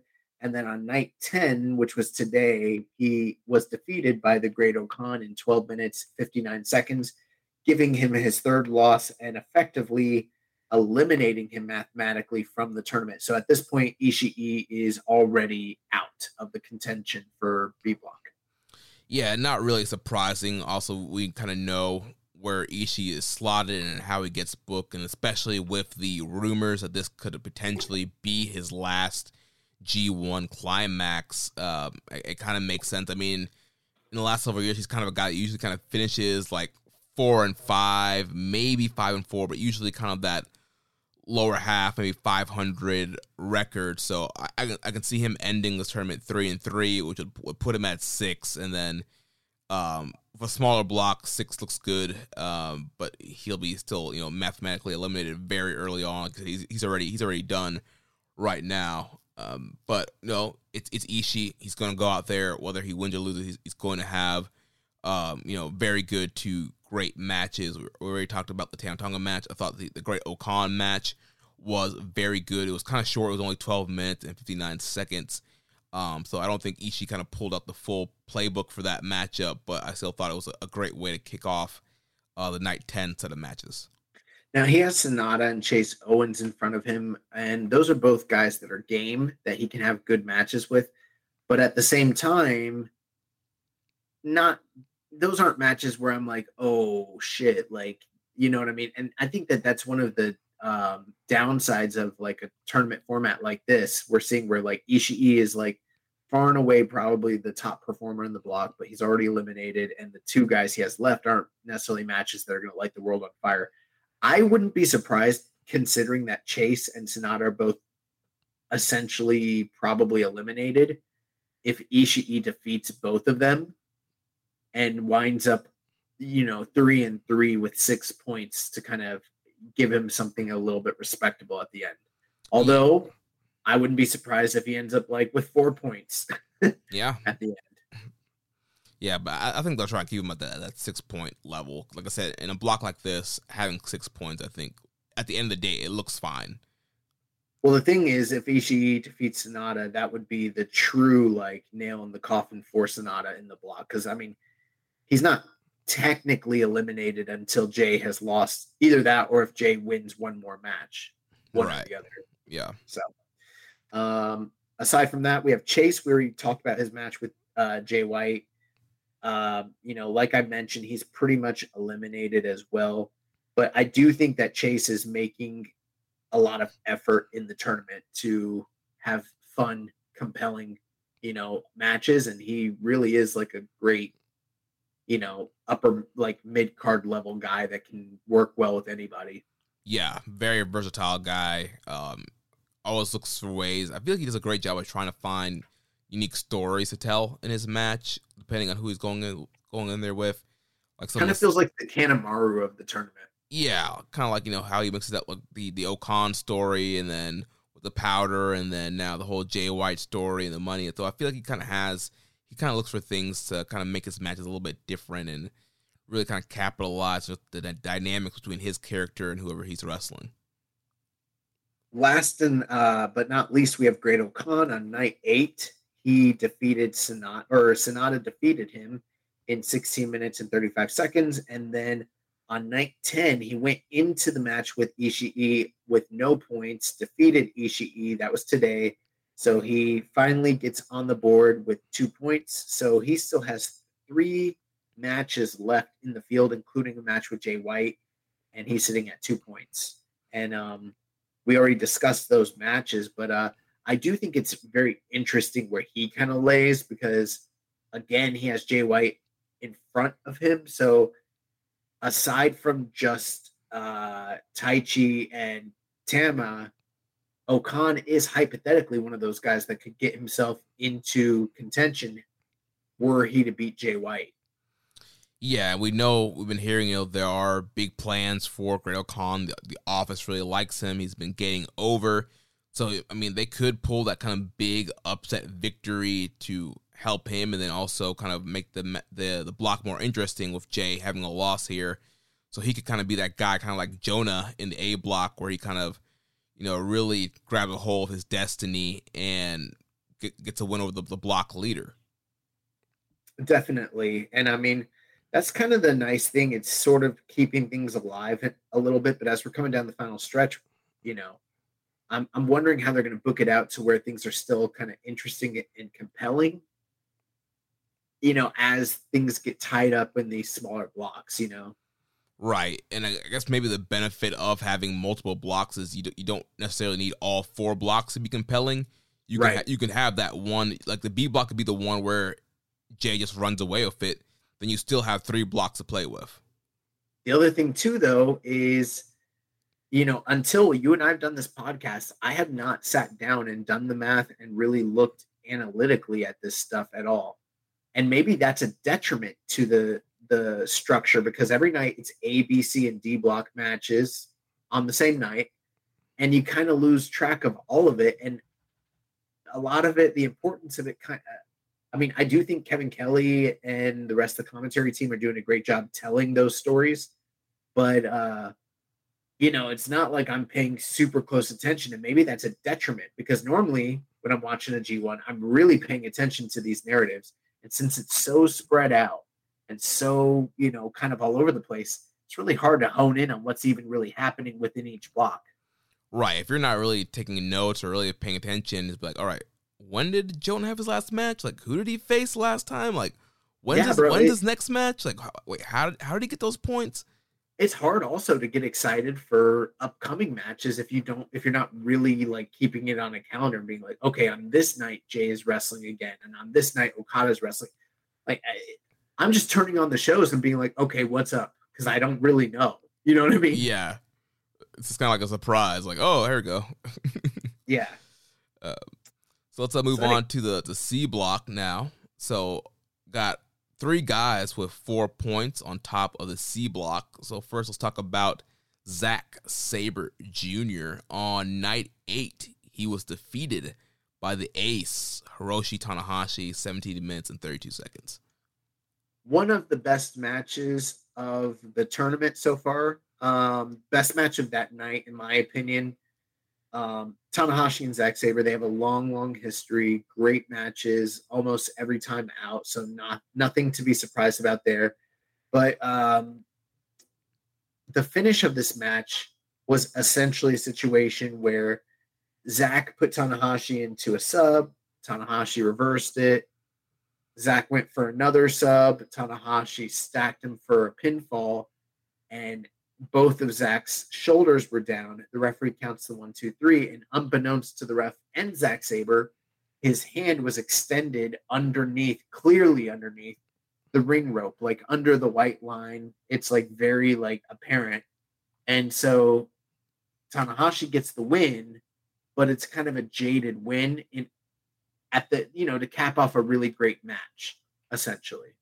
Yeah uh, yeah, it was a great match, and it's kind of that kind of kind of screwy finish there. And at first, I was kind of wondering if it was on purpose or not, because I mean, like Sabre kicked out, he really didn't mention his shoulder. He was just kind of arguing with the ref if it was three or not, and then him and Tanahashi kind of embrace at the end, and he was kind of laughing it off, like, "All right, you, you kind of got me, you you pulled one on me." But I don't, I, I didn't see the backstage promos either, so I don't know if he's really talked up the whole arm under the ropes thing. Yes, he is now because apparently what happened is he himself wasn't aware of it when it happened, and then he was hmm. made he was made aware, and he was like, "Well, that's bullets." and then and then when he came out on the undercard, he was like, like when he came out during the tag matches the next night, he was like, "My hand was under the rock," you know. So it's like he was also unaware, but I, I'll tell you this. Of course, I think it's all work you know, I don't think he wasn't unaware that yeah. his hand was over the rope. I think his character was unaware and then was made aware and then and then now is like, you know, blah blah blah. It, two things with this. Um one, I think my in my opinion, I think Zack is going to essentially win the rest of his matches.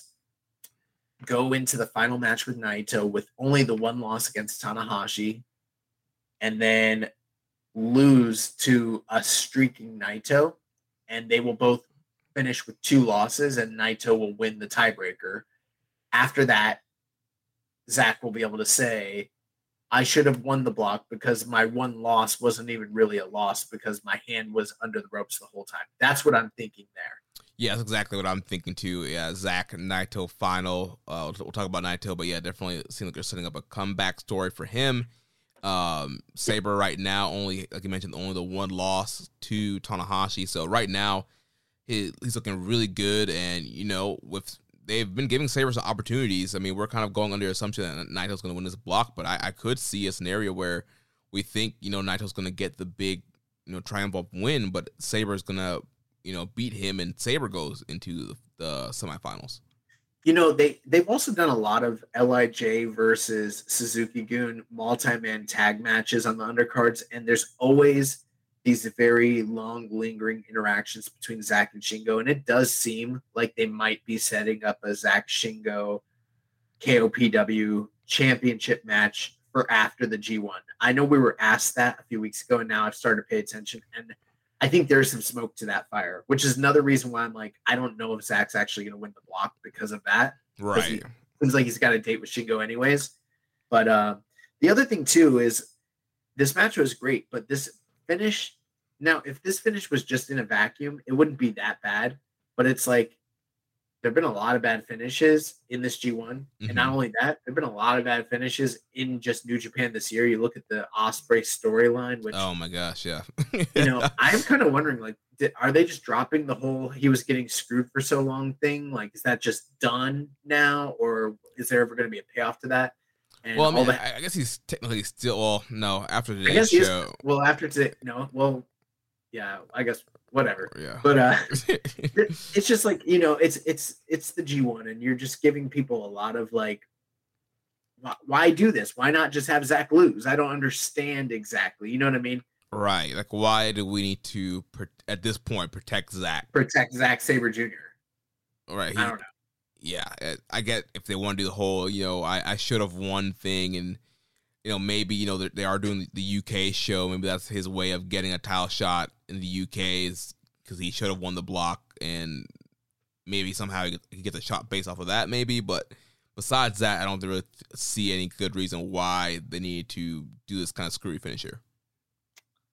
Well, in any case, that puts Zack at four points, and um, you know he won his first two matches, and he still has three matches to go. So you know the C block and the D block, they're a little bit more open than the A and the B block when it comes to these eliminations. So yeah. Uh, after that, we got Hiroki Goto sitting at four points on night seven. He defeated Aaron Henare, 17 minutes and 12 seconds.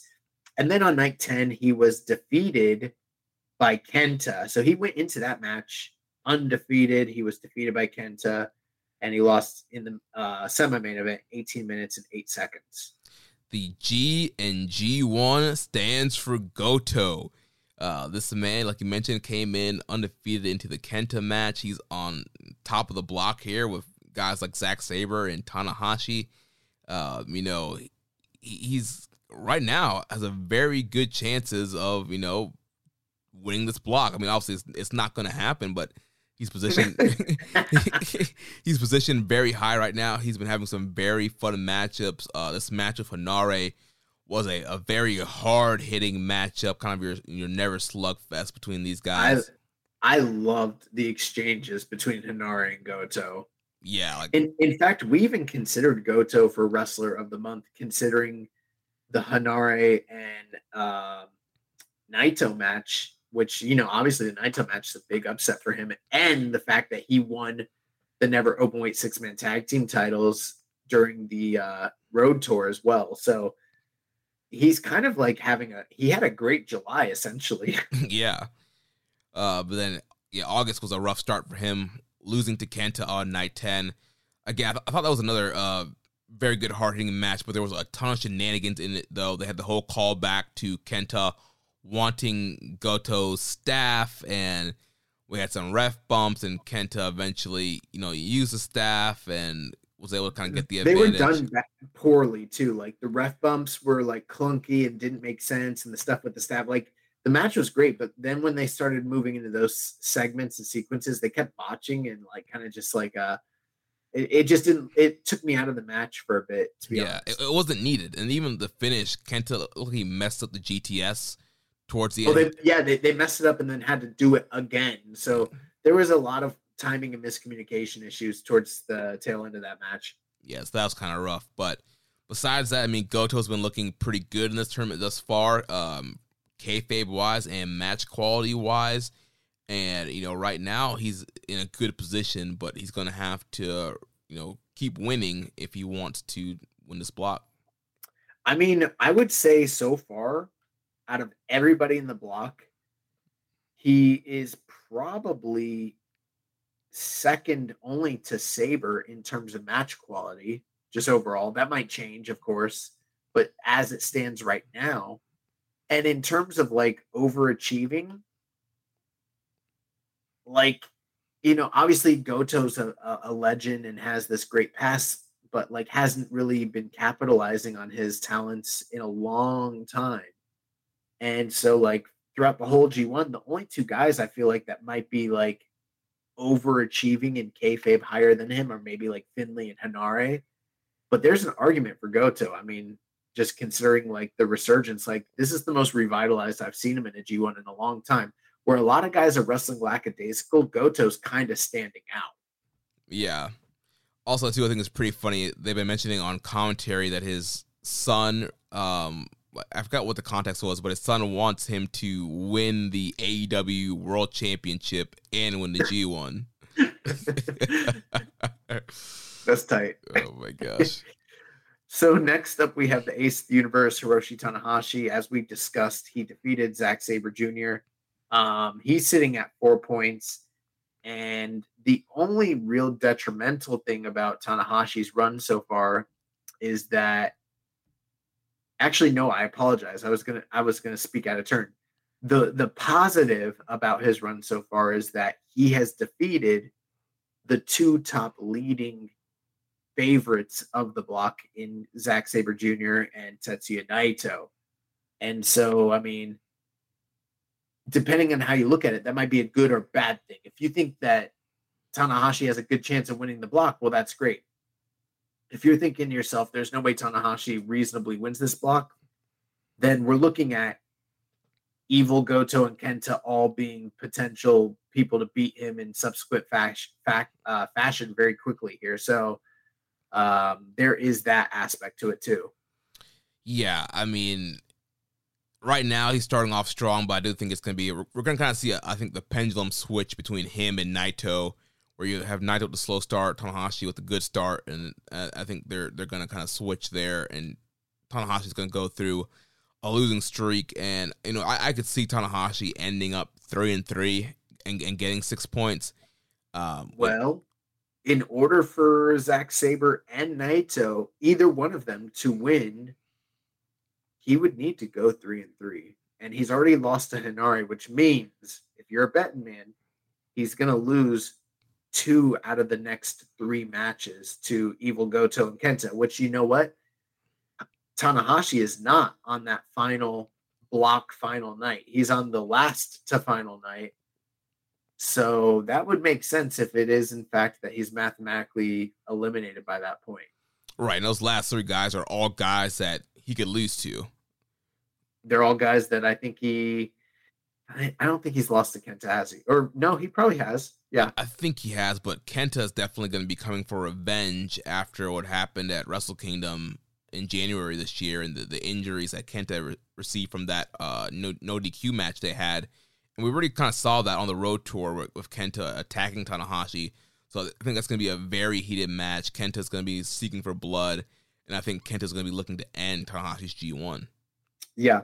Another guy who's in front of him is Evil, who's also sort of a dark horse and sort of has, you know, he's only had two uh, tournament matches. So his field's a little more open as well. Yeah. So there's that to consider. So I'm coming in now with two points. Of last, all the remaining guys have two points. So first, let's talk about the based Aaron Henare on night seven. He lost to Hiroki Goto, like we mentioned. Uh, overall, what have you been thinking about Henare's performances? I've really thought that Henare has I don't I don't want to call it overachieved because that seems demeaning like oh this guy's you know doing better than he's capable of. No like he's showing what he's actually capable of.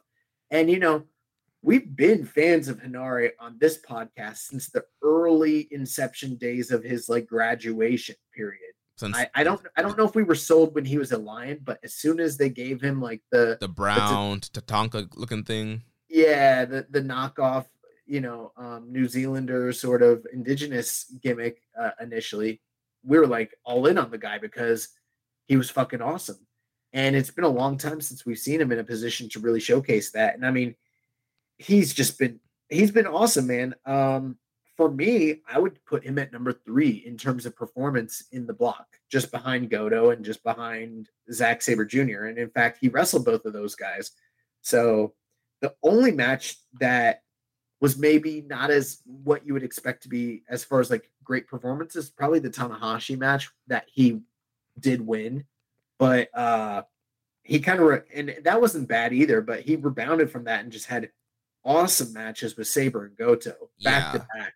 I think the thing with the Tanahashi match, I don't think the the whole point was for them to have a great match. I think the point was to to get Henare over as a big threat, have him you know, out power out muscle Tanahashi, get that big upset win, and kind of get fans thinking, oh, you know, Henare just beat the ace. Maybe he could have actually have a shot on this thing. And then, like you mentioned, the other matches he's had, like he's looked very good. His strikes, I've I've been loving a lot of those elbows and the, the Muay Thai strikes that he's been incorporating. That springboard uh, spinning kick, like he's been looking so good in these matches springboard spinning kick, the jumping Muay Thai knee. Like I don't know if you've noticed, like that knee, it's not like a, a running striking knee, the kind that like say Kenny Omega does with the V trigger, but it's one where he like steps up. Yes. So it's very similar similar to what CM Punk does in the corner, but he does it standing. It's like uh Sagat from Street Fighter. Yeah, well Sagat's a Muay Thai fighter. Yeah. So yeah, I mean if you love Muay Thai, you'll like Aaron Henare, which I'm a big Muay Thai fan. So like, yeah, I'm I'm really digging what he's bringing to the table here. Plus, he's showing like a lot of that fighting spirit. Like he, right now he's absolutely on the table as a strong style Karl Gotch wrestler of the year candidate. So Yeah. um big like very, very impressed with Henare. And we had a Now, question. as far as like uh where he stands, I would expect him personally to lose one or two more matches, but not all the rest of his matches. Like he's lost two, so I mean he's still got Naito, Evil, and Kenta in front of him. Expect him to beat at least one of those guys, maybe two of them. yeah, I could see him ending three and three. Yeah, I, he he's probably going to play spoiler to a certain extent here. Yeah. And we had a question from Rainsy Wrestling. What's Aaron Henare's gym routine?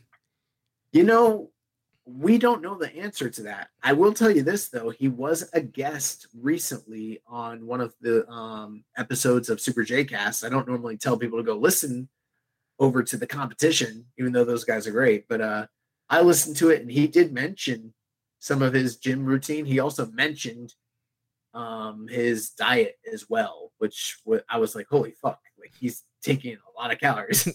Yeah, you can definitely tell he he's beefed up a lot. He's looking really think the thickest he's ever looked. Packed on a lot of mass, and uh, I think it's working for him. he said he, that's what he said pretty much. He said that uh, it's actually making it easier for him to bump and move in the ring. Mm. So Uh. yeah, if you haven't listened to that episode, it's definitely worth the worth checking out. I was pretty uh you know, I thought it was pretty good. So um yeah, but I don't know Aaron's gym routine. he did one thing he did mention is he talked about how a lot of the uh older stars in New Japan, one of the things that they do is like they don't stop training.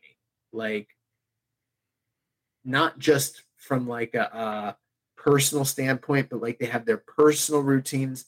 Then they have their like ring ring work routines where they're still trying to get better in the ring, even though they've been doing it for 20 years or plus. Then he also mentioned before matches, they're still doing their squats, they're still doing their shadow boxing, they're still doing their footwork.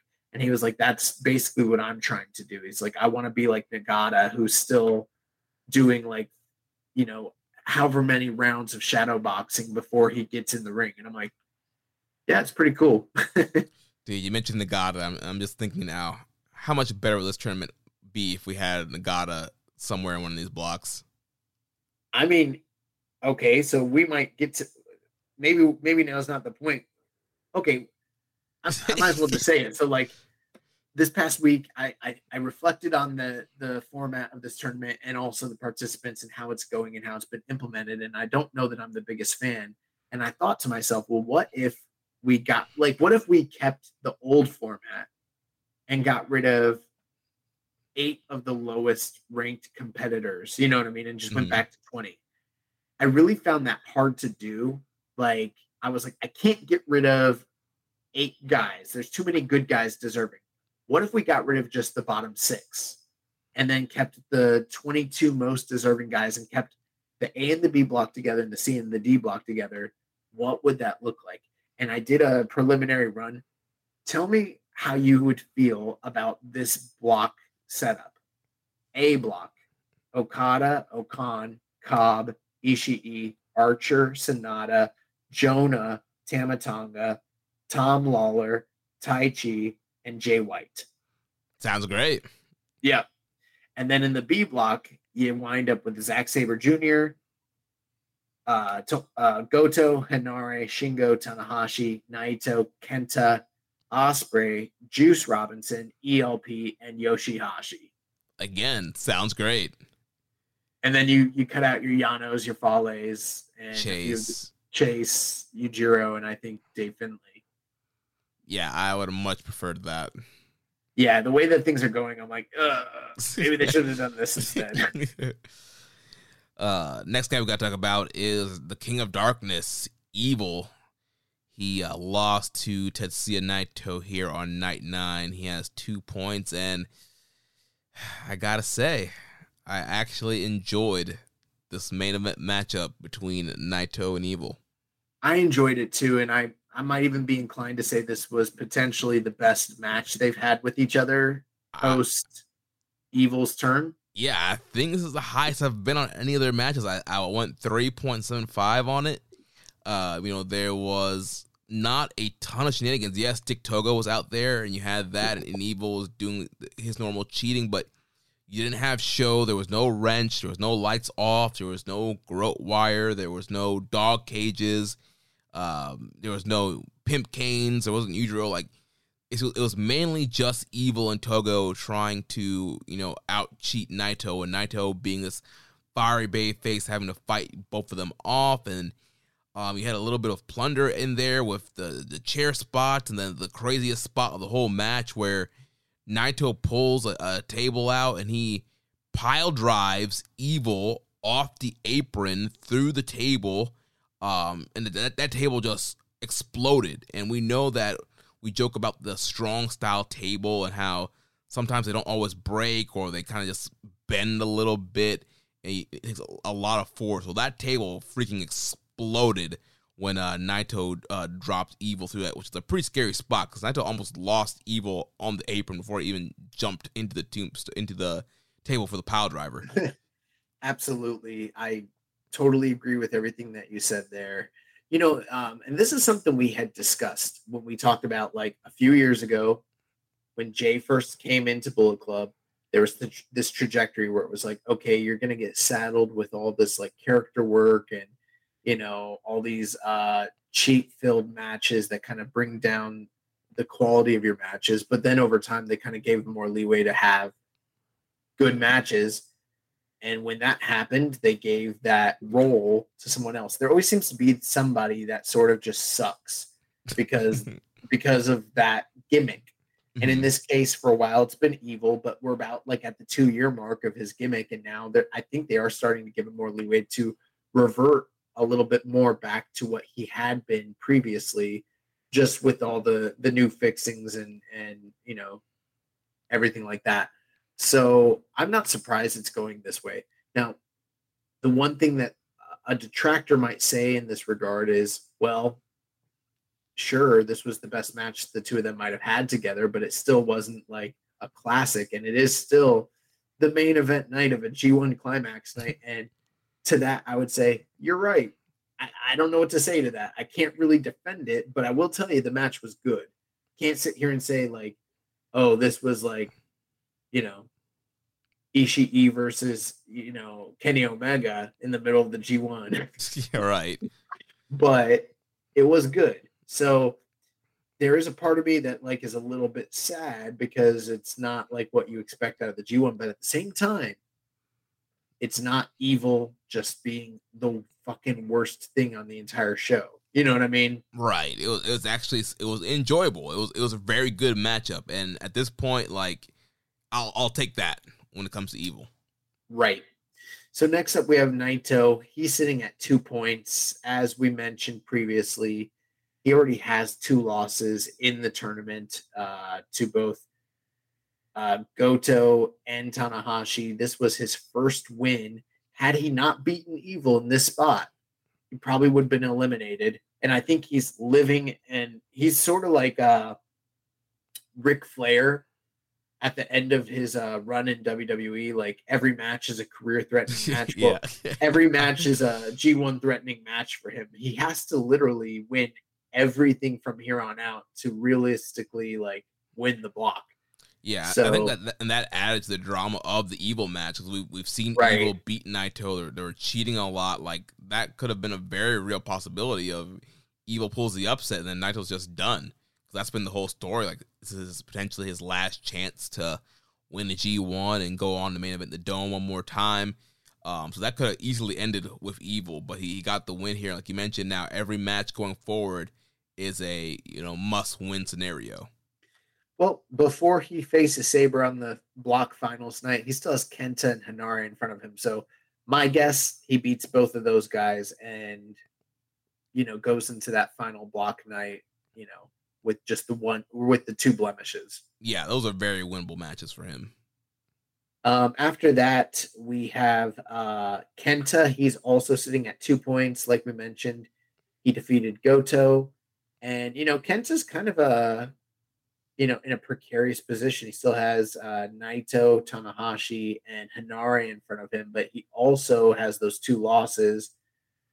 And um, I think that the Naito match is going to be really important for him. I think the Tanahashi match will be very important as well. And I'm guessing from here on out, I would I would suspect he loses to Naito. He beats Tanahashi, and that Henare one's a toss up. Yeah, I think that's one where you, you could give it to either guy. I, again, those, those are both guys I could see ending up at six points. I don't know if the, the math works out that both of them can end with six. Um, but yeah, I think Kenta. we've seen the rivalry of him and Naito, that that big sold out show, match they had uh, before the pandemic. So that they're gonna kind of throw it back to that, and I think Naito will get the win there. And then uh, I think, like I mentioned earlier, Kenta will get his revenge on Tanahashi from the Tokyo Dome and kind of knock Tanahashi out of the tournament and play spoiler for Tanahashi.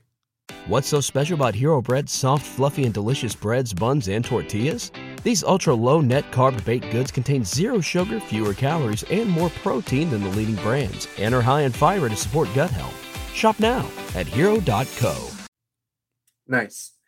So that is going to do it for the um, C block. So let's move on finally to the D block and to everyone's surprise.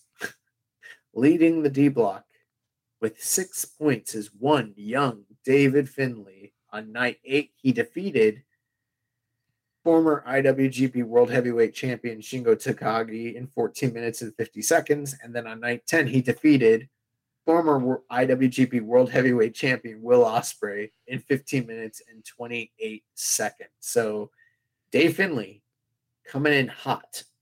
Man, who booked this ish? this man is um four matches in to his tournament. He only has two to go, and he's three and one or yeah, three and one. So yeah, so on one end, you know, the, the positive end, they they're finally pushing David Finlay. Um, it's a guy who has been grinding for a long time. They're, they're giving him opportunity here. Two big wins over two former IWGP World Heavyweight Champions. He's you know streaking, looking you know kayfabe boss looking pretty good, building a lot of momentum. He's leading this D block, his first G1. So all that is the positive. The negative here for me, I don't know if you feel like this way, Josh, or other people feel this way. Um, I just don't feel like the performances have been there. The, this week he was in there with Shingo and Will Ospreay, um, two of the best wrestlers in this block, in this company, and in this world. And I felt like they pretty much kind of carried him in those matches, um, especially in the yeah. Ospreay match. I felt in, in the Shingo match, to me, it kind of felt like Shingo was like sleepwalking in that match and kind of just wrestled just. Well, Shingo's great. Even when Shingo does that, Shingo's great, and I feel like he didn't put out the full effort because it, it, was Finley. And, and, then this Ospreay match again, it was a great main event. I went four stars on it, but it's Will Ospreay, and and some of these other Finley matches we've seen, it's like just he hasn't really put out that. I don't know if he's not. I, I hate to say not putting out effort, but his performances have just not been lining up with other guys in this tournament, especially when you compare to somebody to like a like a Aaron Henare, where you really see the the, the strive and the, the the difference in his performances previous to his gimmick change. Well, I think you might be, be being a little bit too harsh on this, just slightly, but I do see what you're saying, and I do agree to an extent. I mean, I do feel like you have to give the devil his due because he did have great main events against Juice Robinson and Will Ospreay. Yeah. And that's undeniable. But I agree with you in the sense that I didn't feel like he was breaking out in those matches. If anything, I felt like they were both and here's where I think I agree with you. I felt like Juice and Will Ospreay were for him, these were some of the best matches he's ever had in his entire New Japan career for them, these were lower end matches for Juice and, and for Will in a G1.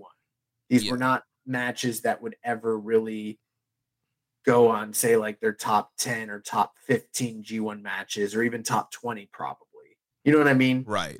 So I think that's where the the disconnect is. It's like for him, it's like, oh man, I'm having classics, but it's like, no, you're in there with great workers and they're carrying most of the workload.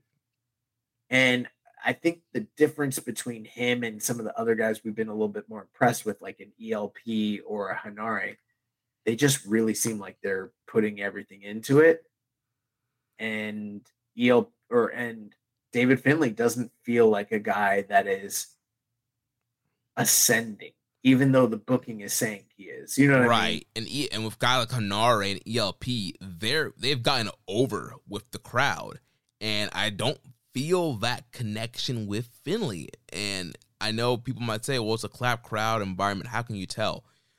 I'm telling you, if you've been watching New Japan for the last couple years in pandemic, you can tell the differences in claps. You can tell when people are oohing and awing. You can tell when they're really into somebody. And I really haven't felt that with Finlay. He did get big oohs and ahs when he had the big upsets over Juice and Ospreay. Right. The crowd was like, oh, and Shingo, crowd was like, oh, wow. Like, yeah, he he got that. But throughout his whole match, you just didn't really have, there wasn't that, that kind of clap cadence there for him.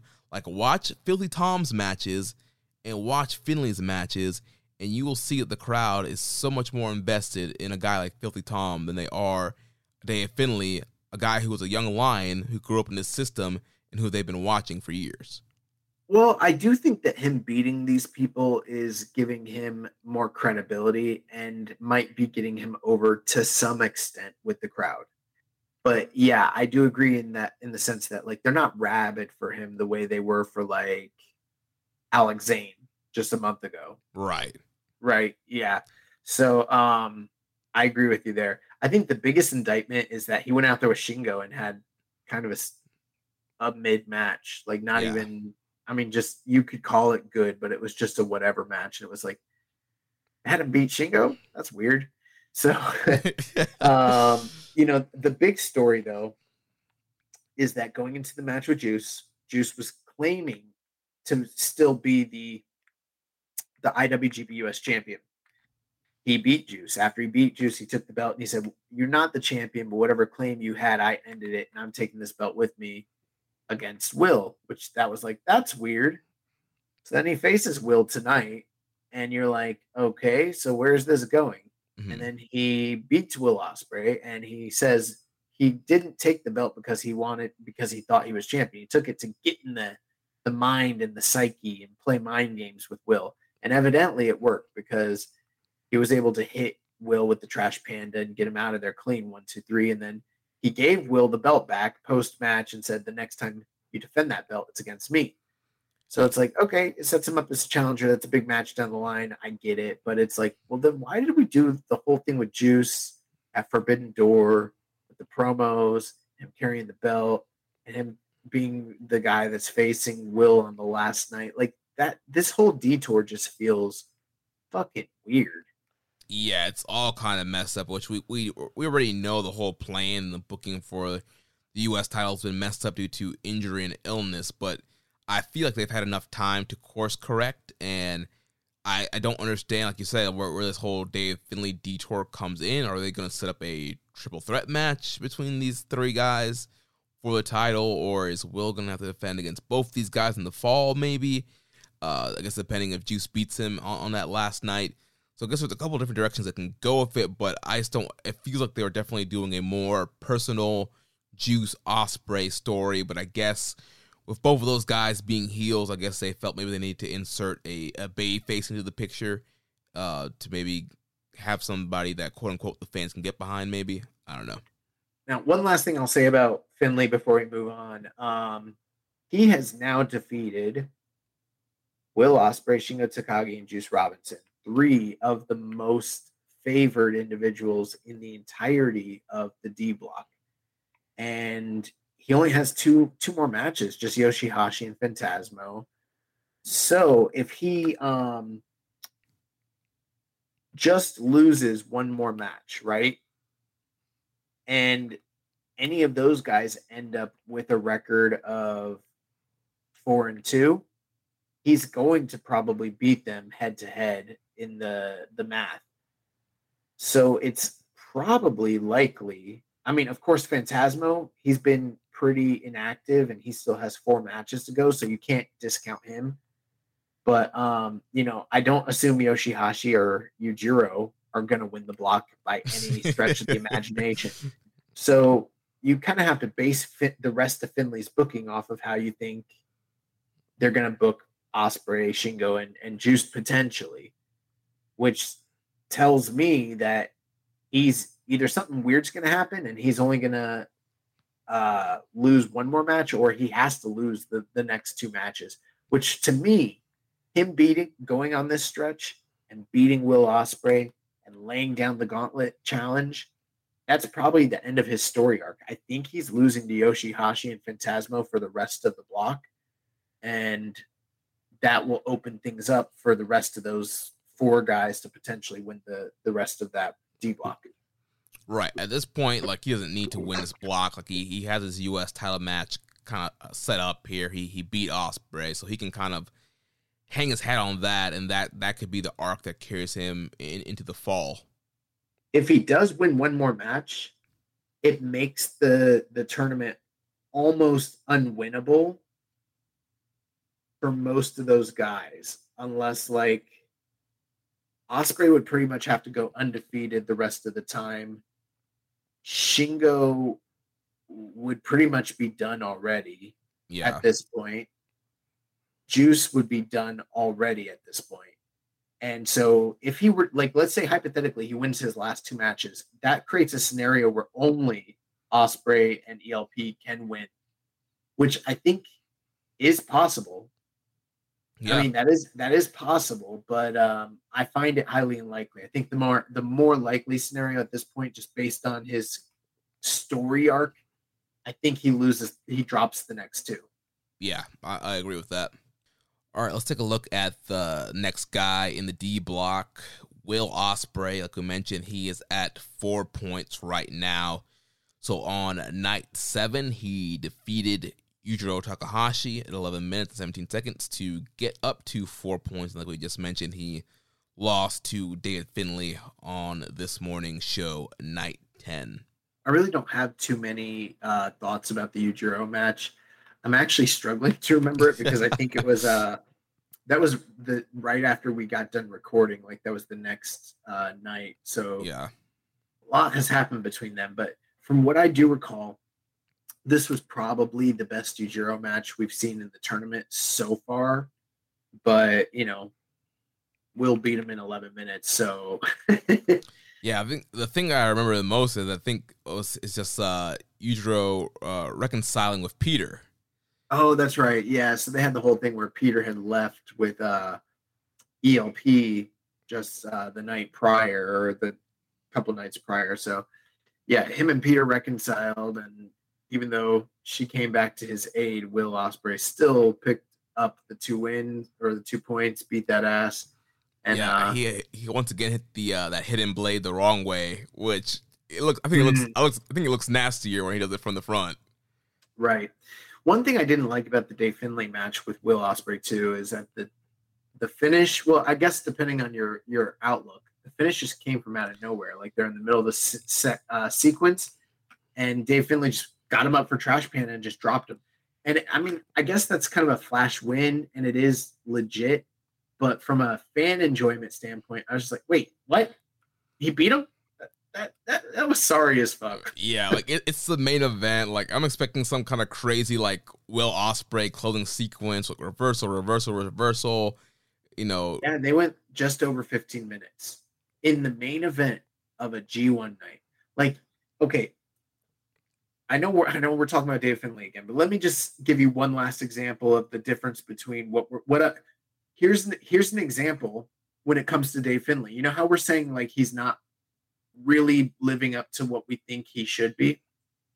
Look at the match he had with Jay White in the New Japan Cup last year mm, think about how fucking incredible that match was. yeah, And then think about how good the match with Will Ospreay was the next night or or in the next round. That match was awesome too. Those were two matches back to back that at the time when when they happened this was before um, you know, he stopped coming back to Japan where you were like, oh, wait, am I talking about two New Japan Cups ago? I might You- be talking about I might be talking about two New Japan Cups ago. It was yeah, it was New Japan Cup 2020 during the pandemic, like the heart of the pandemic. Oh shit, yeah. So I'm talking about- that's how far back we're going. But uh in either case, th- that was a situation where it was like, dude, David Finlay really has something. He's getting over with the fans. They're, they finally gave him the ball. He's taking it and he's running with it. Holy fuck.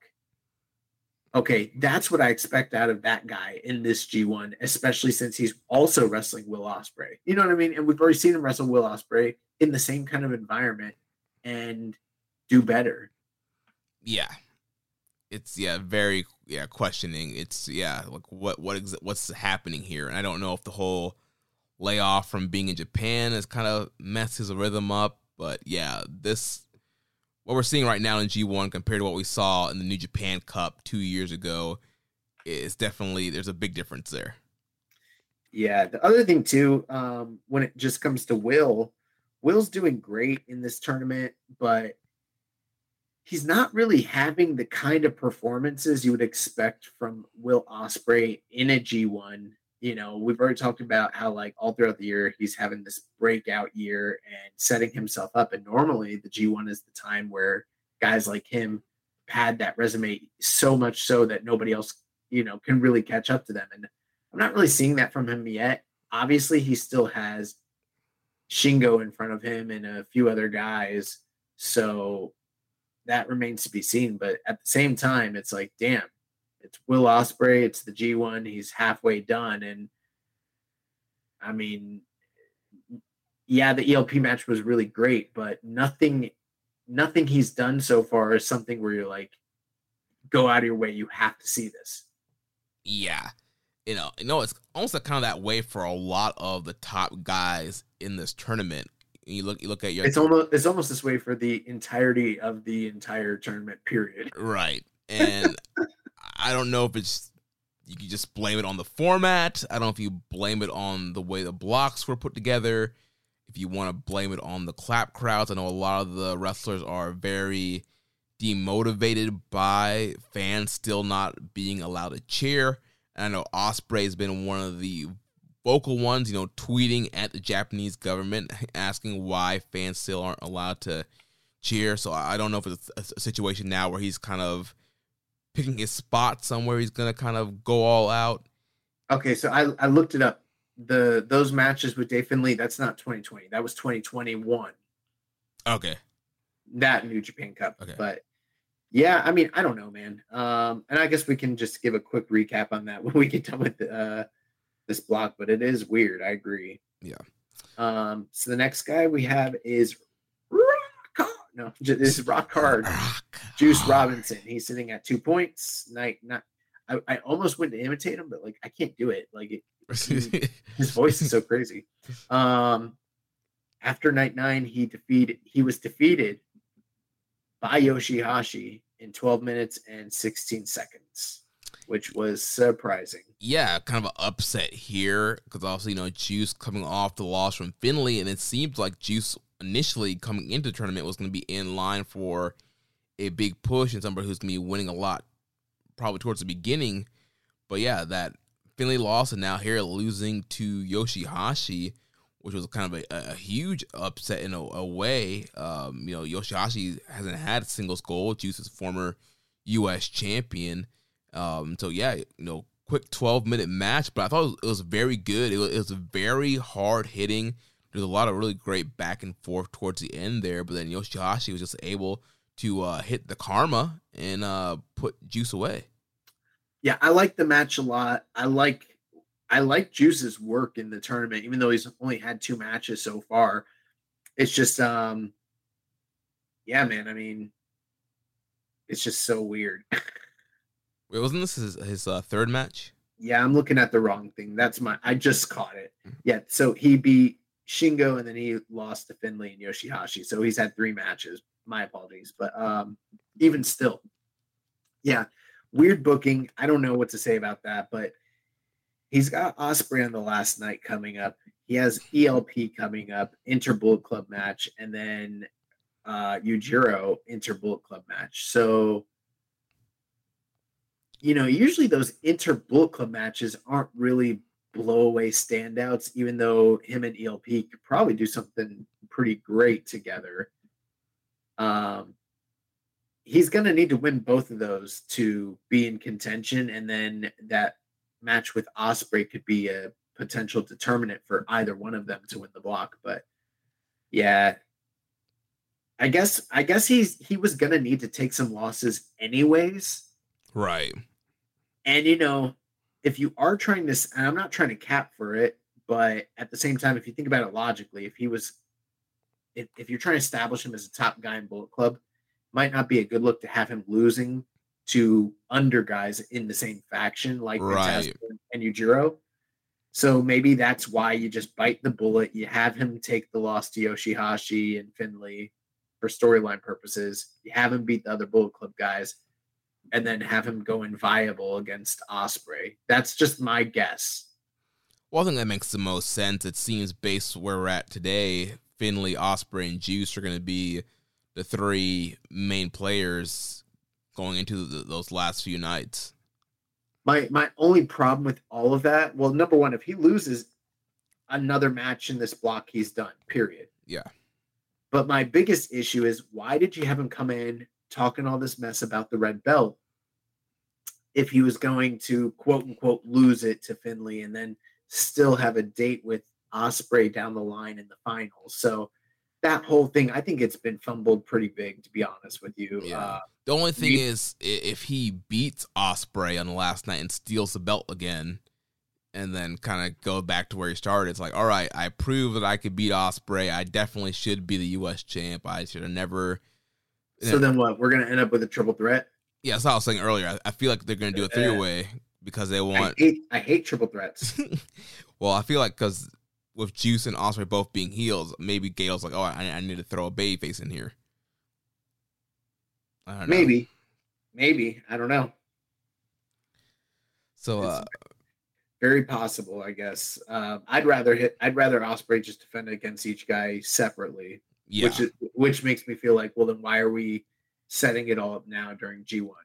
And also, can Ospreay just do something else? Like I don't I don't understand.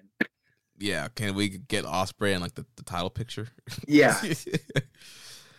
uh moving on to the next guy, Tokyo Pimp, Yujiro Takahashi, also with two points. Like we mentioned, he lost to Will Ospreay in his best performance in this tournament and we, have seen him against Ospreay in previous tournaments, and that's usually been one of his best matches. Also, uh, and I feel like it's not going to get any better for Yujiro, uh, match quality wise, uh, kayfabe wise. I, I really don't see him winning a, a ton more matches either. Yujiro Takahashi does not belong in the G1 anymore. Yeah, uh, I'm getting real tired of him holding a G1 spot and, and having these mid matches. Yep. I would rather have literally a young lion oh, yeah. that I know is going to eat all the pinfalls in this tournament than Yujiro Takahashi at this point. Yeah, you, you get uh, Fujita, Oiwa in there. Any of them. It doesn't matter to me. Any of them. Yeah. Kevin Knight, DKC. I don't give a fuck you could put whoever in this tournament. Like Yujiro should not be in this tournament ever again. Period. Maybe we should uh put Karl Fredericks in. Well, he doesn't work for the company anymore. But you know what? That would have been probably been way better than this. Yeah. So let's uh, move on to the next guy, Dragon Shingo Takagi, the provisional KOPW champion you, know, you might forget that because he does not bring that trophy out to him. Well, they said on commentary that apparently they're going to do a new trophy or a new, you know, something for KOPW. Well, I know I know Shingo had been campaigning for them to create an actual championship belt for it.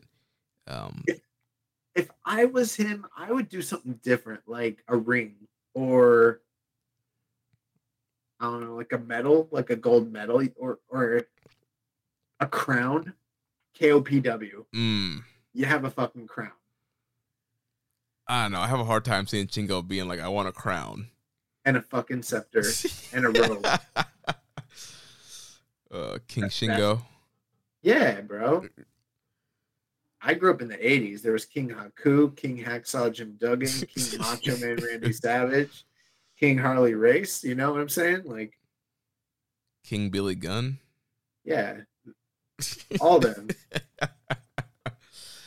Oh man.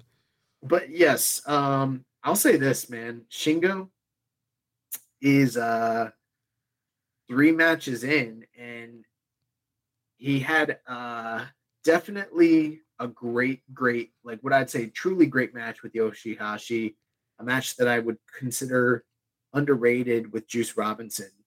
But so far, you know, this is not what you expect from Shingo. And he's got Yujiro left, and the only shining light is the fact that he still has ELP and Ospreay on the docket, which is like, okay, hell yeah, let's plug in for those. Yeah. But it's Shingo, and you know he's halfway through the tournament. It's just whatever. Not he's a former champion, and like I don't get it. Yeah. Very similar like you're mentioning with, with Ospreay and some of the other guys in the tournament. It's like these are the guys we expect to be, you know, the big match factory, the ones that are, you know, when we previewed the show, we were like, yeah, this D block, it's, it's going to be the Ospreay Shingo show. They're going to go out here and have all these great matches with everybody in the block. And yes, they've been having, you know, some of the best matches, but it's not that high level match of the year contender that you would expect from a guy like an Ospreay or Shingo. And especially like you mentioned with Shingo being former world champion just last year, uh, his booking and just uh, just some of the layout of his matches has, has, has not been there. And I just, I just don't know what it is. I don't know if it's a thing of where he's just not motivated right now, or it's the, the environment, or it's the opponents. I don't know what's going No. on. They're not putting him in main events, Yeah, he's not. Yeah, he's not getting booked in main events. so it's not like I mean, you know what I mean? I don't know. Yeah, Maybe all the wrestlers told themselves this is a fake G one. yeah, maybe. Yeah, maybe they aren't happy with the with the format change and like, you know what, whatever. Go out here and just you know give a little three and a half star performance. We'll just give him a little taste. Yeah. oh man. And so yeah, he lost to uh the Finlay on night eight, which was a uh, a big upset, and for me, I, I I was not happy with that. Yeah, well, I mean, like I said, he still has ELP and Ospreay down the down the line. Now, that Ospreay match is going to be one of the most important matches of the whole block because whichever guy wins, in my opinion, is probably the one that has the likelihood of winning the whole entire block, even before they get down to the finals, because that's a huge, huge, huge tiebreaker for both guys. So yeah. Keep your eye out on that one. Plus, I'm of the opinion, and I don't. There's nothing you can do to to change it at this point. Just given how the match quality's been in this tournament, that's going to be the match of the tournament, probably including the finals and the block finals. yeah, I mean you're absolutely right. There's probably nothing in this entire tournament that's capable of performing on the Ospreay Shingo level, even if we just get an abbreviated, abridged version of their, you know, previous matches. If they go out there and they give us a four and a half like version of Ospreay and Shingo, it's gonna mop this fucking. Yeah, it's gonna be a point where like we're we're so we're so thirsty for you know great matches. That match will probably will probably overrate it if they give us like the abridged version. We'd be like, oh my gosh, they did it again. Five and a half. I'm gonna come on the. I'm, I don't even go over five. I'm be like six stars. But that Oh. doesn't make sense. You rated all their other matches five and below. I said what I said. Oh man. Uh, next up, ELP El Phantasmo. He has two points. He did not have any matches uh, through night seven through ten. Been very inactive, but he's in that uh, same position as Taichi, where because he hasn't had many matches, he has a better chance of, uh, you know, controlling his destiny and getting in good position to win this block. Yeah, the thing with him though is um I feel like he's a little bit more capable of actually having a a running chance of actually being the guy to win the block and come from behind as opposed to some of the other inactive competitors in the other blocks, you know? Yeah. Definitely seems like they're obviously the company's very behind Phantasmo and there seems to be a, a, big push behind him right now. So yeah, I could definitely see him being one of those guys where, you know, that they're trying to establish Finlay right now. They could also try to establish Phantasmo by having him go on a streak and win a lot of matches here. Yeah, because I'm I'm looking. So in the A block, the guy with only two matches is Jonah. and the B block, it's Taichi. In the C block, it is Evil, and then in D block, it's Phantasmo. So every block has that one guy who still has an open field, and it may be a negative or positive depending on how you look at it. But they are going to have the remainder of their matches in a pretty condensed, you know, um, time frame as opposed to the rest of their, you know, um, competitors in the block. Yeah. So then the last guy here, Yoshihashi, one third of the never open weight six man tag team champs, two points. Like we mentioned on night nine, he picked up that big upset win over Rock Hard Juice Robinson. And you know, Yoshihashi, man, this guy is killing it goes out here, gives maximum effort, has very hard hitting matches. I feel like the crowd has been beginning behind him more. Um, there's just been a, a, newfound confidence in him since winning the Never Six Man title the first time, and he's just been you know putting out maximum effort. He's a guy, you know, he might not have you know your your match of the year candidates, but he's gonna go out there and give it his all. He's gonna have bangers, like you mentioned that that Shingo match so far, still one of the the better matches of the whole tournament. You know, I and I'm I was mistaken a second ago. I said Phantasmo is the only guy in the block with only two matches. It looks like Yoshihashi is also in that camp. Um, but with just two matches, I would say, in my opinion, there's a compelling argument that he's the block leader in terms of match quality. Mm. The only other person that might be able to compete with him is Will Ospreay, and so we're talking about Yoshihashi having a better tournament at this point than Juice Robinson, Shingo mm. Takagi, and ELP. Wow. And I mean, that's not cap. That's true. Yeah, but it's, it's just crazy to think, you know. Is it that crazy? Think about two years in the G1 when he had that incredible B block performance, and like the only guy that did better than him was like Tanahashi. I know, but he's he's in a block with Shingo Takagi and Will Ospreay. Right, right, right, right, right. Yeah, yeah. yeah.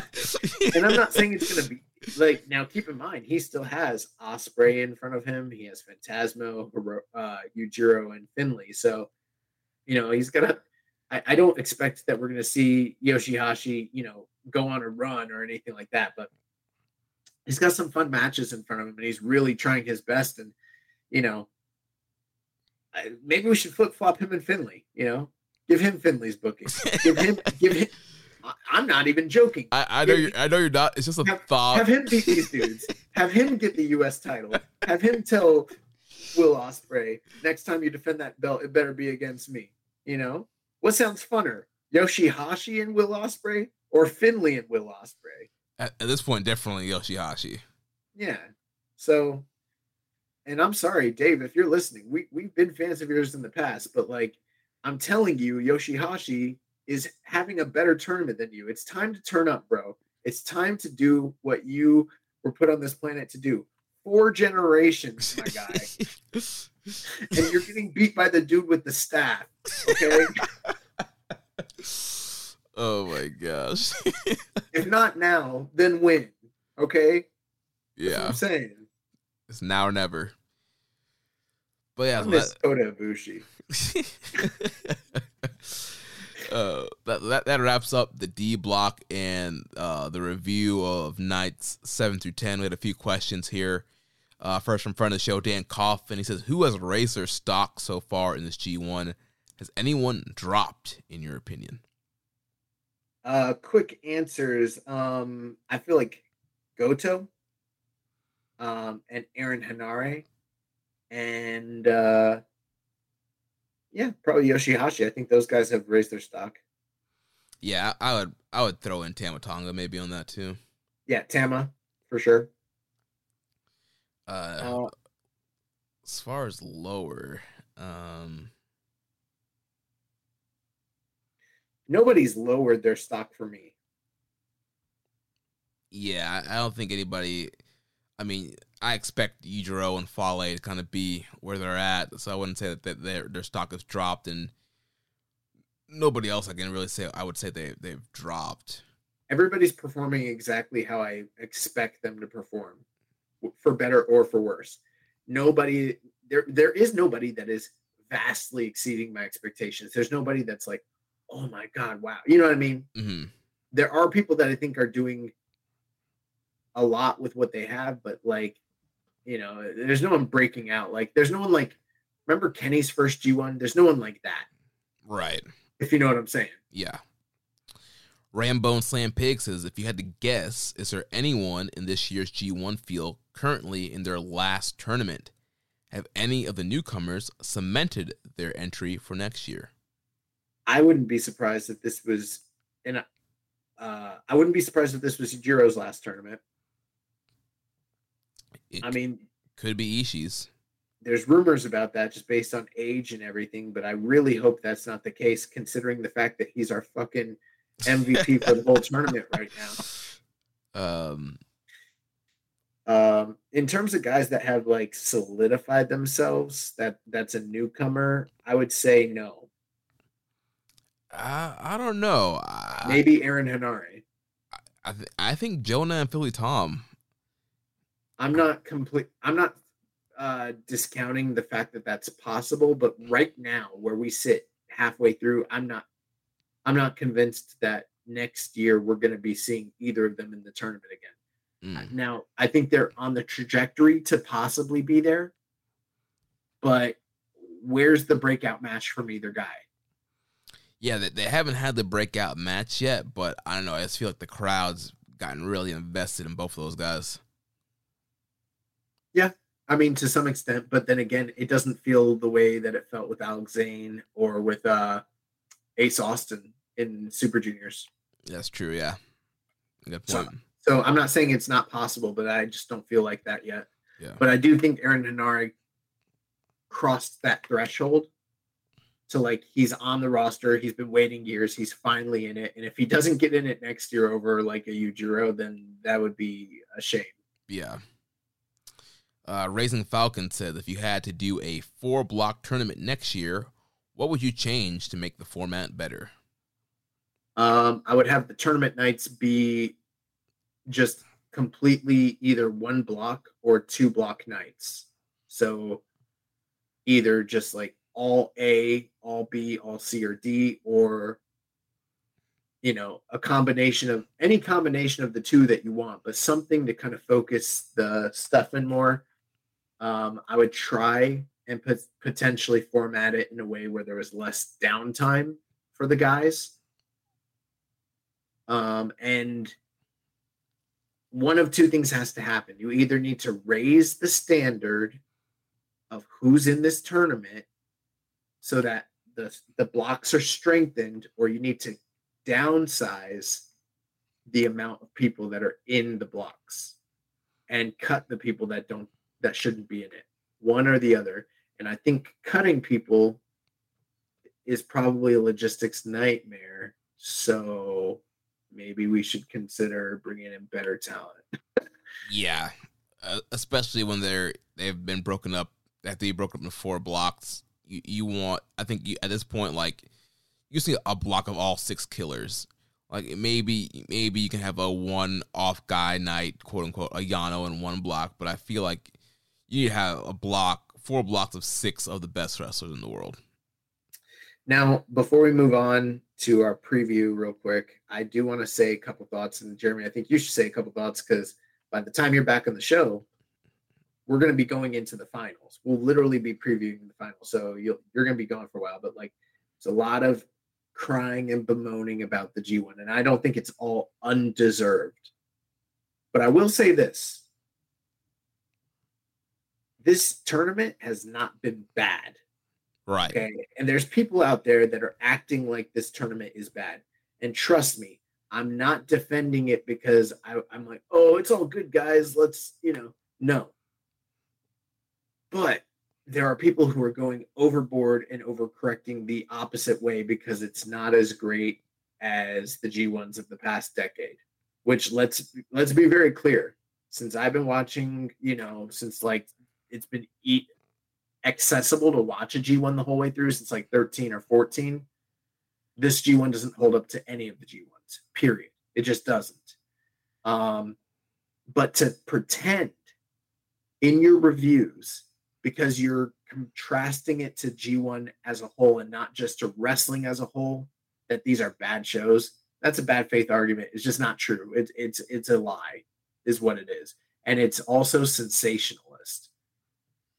What this tournament is, is a night where every single night there are mostly just really good matches and every now and again a couple great matches and none of them really exceed to the G1 level that you expect. I'm not telling you go out for those of you listening if you're not watching the show, I would definitely say check out the recommended matches that are hitting that 4-star level for sure. But I'm not going to sit here and recommend you this G1 and say you need to go watch it. But I will say if you're a reviewer or you're like one of those people adding scores, stop fucking capping and saying this shit is like 6 you know, a six or a five or a four when it's clearly not. Like when the matches are clearly good. Like, can't we just tell the truth? Right. Um, you know, if I had to average all my ratings so far, I would I would guess they would probably the average would fall like three and a half to three point seven five. Yeah. Uh, and, and, that's very good. I get it. It's not four and three quarters. It's, it's not five stars. We're not getting all these bangers, but we are getting a lot of very good wrestling. There's been a lot of three and three quarters. There's been a lot of four star matches. Uh, right. And so, yeah. Over, it's a lot like last month's uh, Super Juniors. Right. Um, in, in, a, in a vacuum, like this is a very good tournament with a lot of, you know, very good to sometimes great wrestling. Um, yep. But then, yeah, if you isolate it and compare it to, like you mentioned, G1s from the last decade, then yeah, of course it, it's it's not going to live up to the it's not living up to those right now. I will say this: these nights have been easier to watch than most G ones. Yeah, that's for better, for, for, better or for worse. They're just easier watches, and I'm not saying that that's like you know uh, a net positive, but it's just true. This has been because most of them are shorter. It's just been easier to kind of get through and watch. Yeah, and and keep up with. This is the easiest it's ever been for me to keep up with the G1 since we started doing the show. Yeah, and also I, I really think that the format's probably the biggest detriment to this tournament thus far. Because I mean, we've had two pandemic G1s with two blocks, and and they've been very very good. And so I'm wondering, like you mentioned, that this was a, a back to the two block format. Will will we be talking about a completely different tournament? I also think it's probably just the malaise of not being able to have crowds cheer, especially after a lot of these guys went overseas, experienced the live crowd, and now they're back home and they can't have, you know, they're back to clap crowds. It's probably a huge like morale dump. You know what I mean? Right. Especially, but um, especially those guys that worked like Forbidden Door and been working like Dynamite and Rampage. Yep. Yeah. But you know, we're we're in group chats and we have people dumping on this. You don't see me cap in front and be like, "Hold up, guys, it's so good." I'm not going to do that. But I, am seeing these reviewers and I'm talking about like these are god awful nights. This is horrible. And it's like, dude, no, it's not. Just, like, just tell the truth. Just say it's very good. This is also the worst G1 in a decade. Those two things can be mutually true at the same time. Yeah. Period. So um, we have uh, G1 nights coming up next week. I'll be reviewing these with Chris Samsa. On um, night 11, we have G1 action. Uh, Yujiro will be facing Juice Robinson, Taichi versus Chase Owens, Naito versus Henare, Jonah versus Jeff Cobb, and the main event will be Tanahashi versus Evil. On night 12, we have El Phantasmo versus Yoshihashi, Lance Archer versus Toru Yano, Goto versus ZSJ, Jay White versus O-Khan, and in the main event, Shingo Takagi versus Will Ospreay. Big, big circle on that one. So let's definitely, go. Yep. Um, also, Jay White versus O-Khan. That's a big one. Yeah. Um, and then on night 13, we have uh, G1 action Evil versus Henare, Fale versus Lawlor, ELP versus Juice, Ishii versus Chase. And then the main event will be Okada versus Jonah. Upset alert. Yeah, especially in that main event spot. I mean, that that could be the match that you're looking for to kind of get Jonah in that that threshold of you know coming back next year. There's someone that can do it. It's Okada. Yeah. So this past Saturday was NJPW Music City Mayhem in conjunction with Starcast and Ric Flair's last match pay per view. Um, it aired Saturday around like 3 p.m. Eastern. We had seven matches. Um, I'll just do a quick run through of the results and then we can maybe both give our quick thoughts on the show since we're running short on time. Yeah. So uh, Fred Yehi, Shota Umino, and Yuya Uemura, they defeated Kevin Knight, Ren Narita, and the DKC.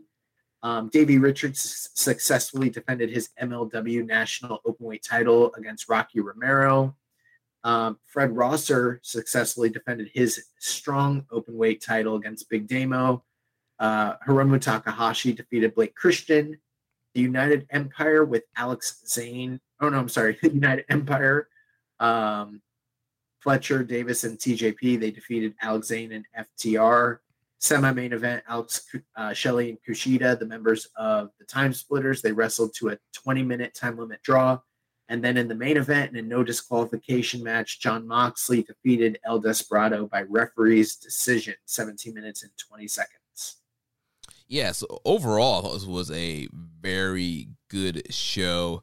Um, I just think some things, I'm also like the, I guess production you could say was fine, but the building is kind of like one of these like, how how would you describe it? Like um, it's just an open warehouse. Yeah, open warehouse kind of building, and you know, it just did not look like a a high level like New Japan show. I mean, there's a lot of like big names on this show and some very good matches, and the stage it was presented on just didn't look the best. I mean, it, it kind of felt like to me like a, a, WrestleMania weekend, like New Orleans, like WWN, like Super Show kind of vibe versus all right, this is New Japan Pro Wrestling putting on this a big pay-per-view. a pay per view. We have Jon Moxley on the card. We have Hiromu Takahashi on the card. We have Alex Shelley and Kushida on the card.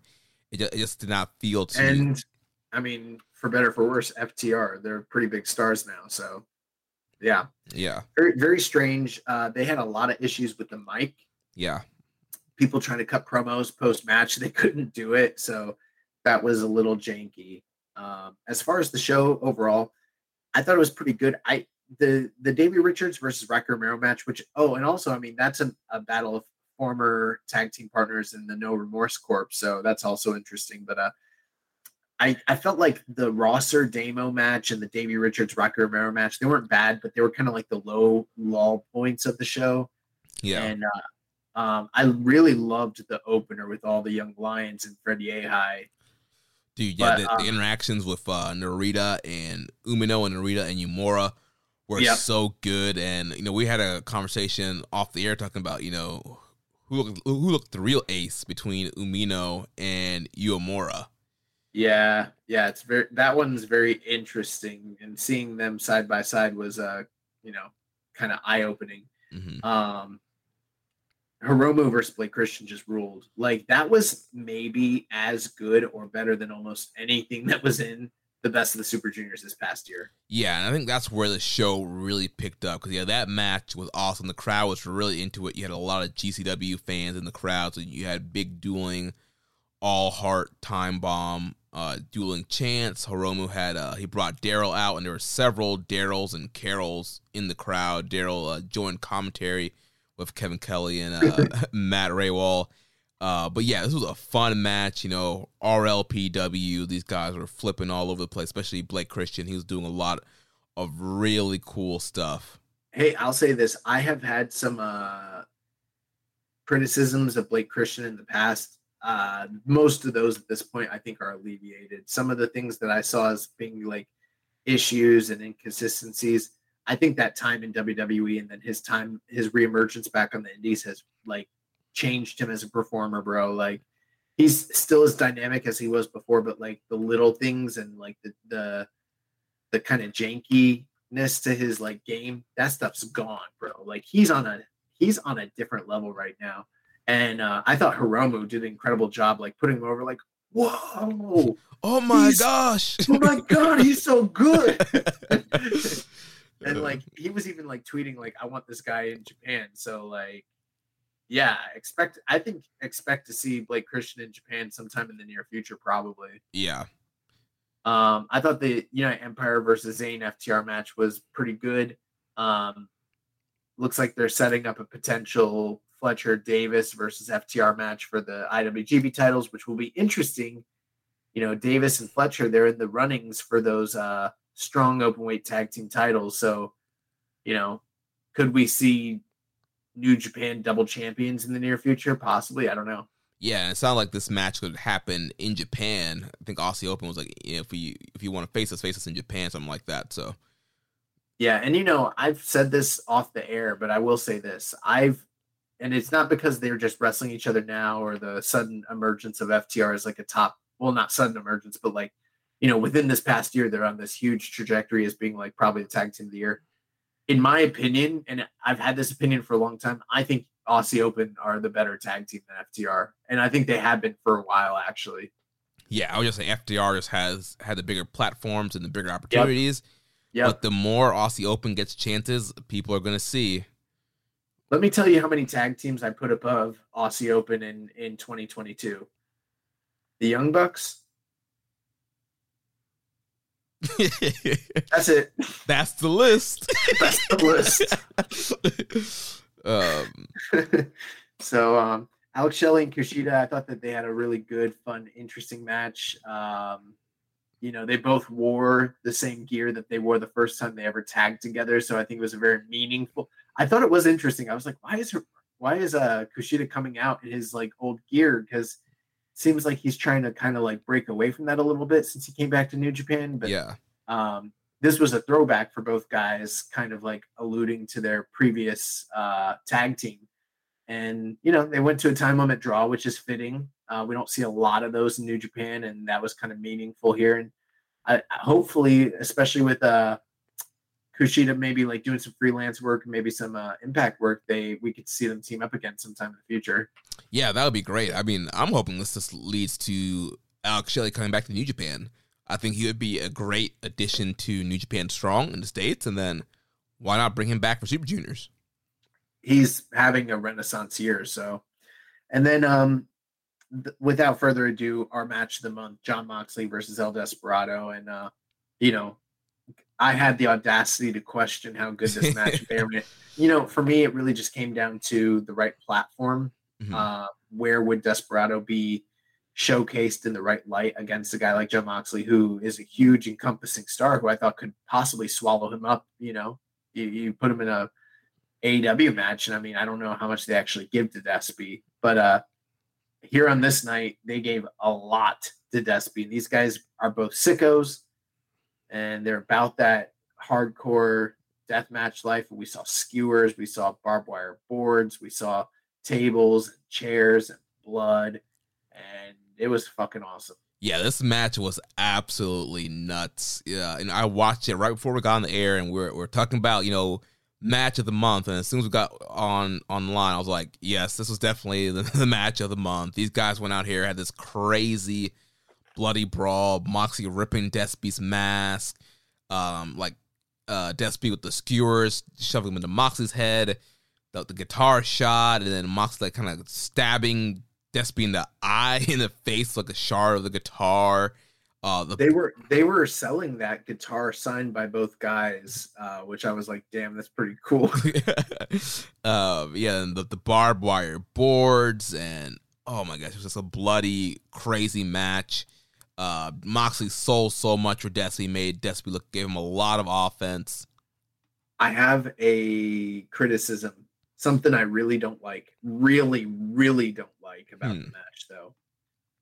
So Despy like starts attacking the legs, gets him in the numero dos, everything like that. Mox is in trouble. Mox is hurt. Mox is reeling, right? hmm Despy gets hits him with the fucking pinche loco.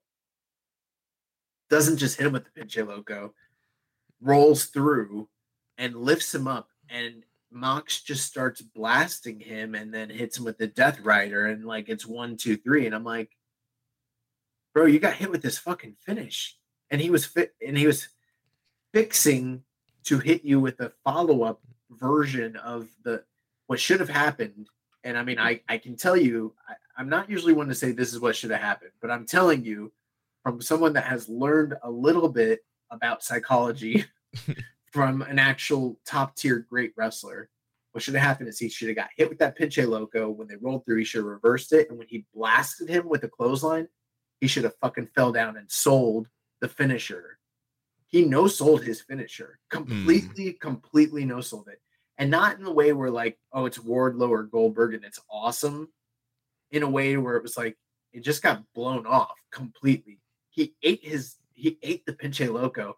Now part of me feels like Mox probably didn't know that. Maybe that was maybe Mox didn't know that was his finisher. Yeah. But like he did a great job making him look great. But dude, you can't eat someone's finisher like that and then just finish them. It looks horrible. Yeah, I guess I don't know. It didn't bother me too much because like going into the match, I already knew Moxley was winning. Um, so but that's the issue. If it when they do things like that, it makes you care less. Yeah they need like he should have at least fucking fell down and there should have been a double down that led to the finish stanza. You know what I'm saying? Yeah. like he was trying to hit him with his super finisher, the roll through, the one and then the roll through and then the second one. Which like if he hit that hypothetically, that should have been the end of Mox. Right. But yeah, Mox was just like, fuck this. Hold this. uh, like, okay, okay, I guess. There's also the spot where they had like that board that had like half cut like soda cans or whatever. Oh, that was crazy. And Mox gave uh, Despy an X plex onto them. Oh my gosh, that that was that, nuts. that was nuts. Yeah. Other than that, the match was fantastic. I loved the match. I thought it was great.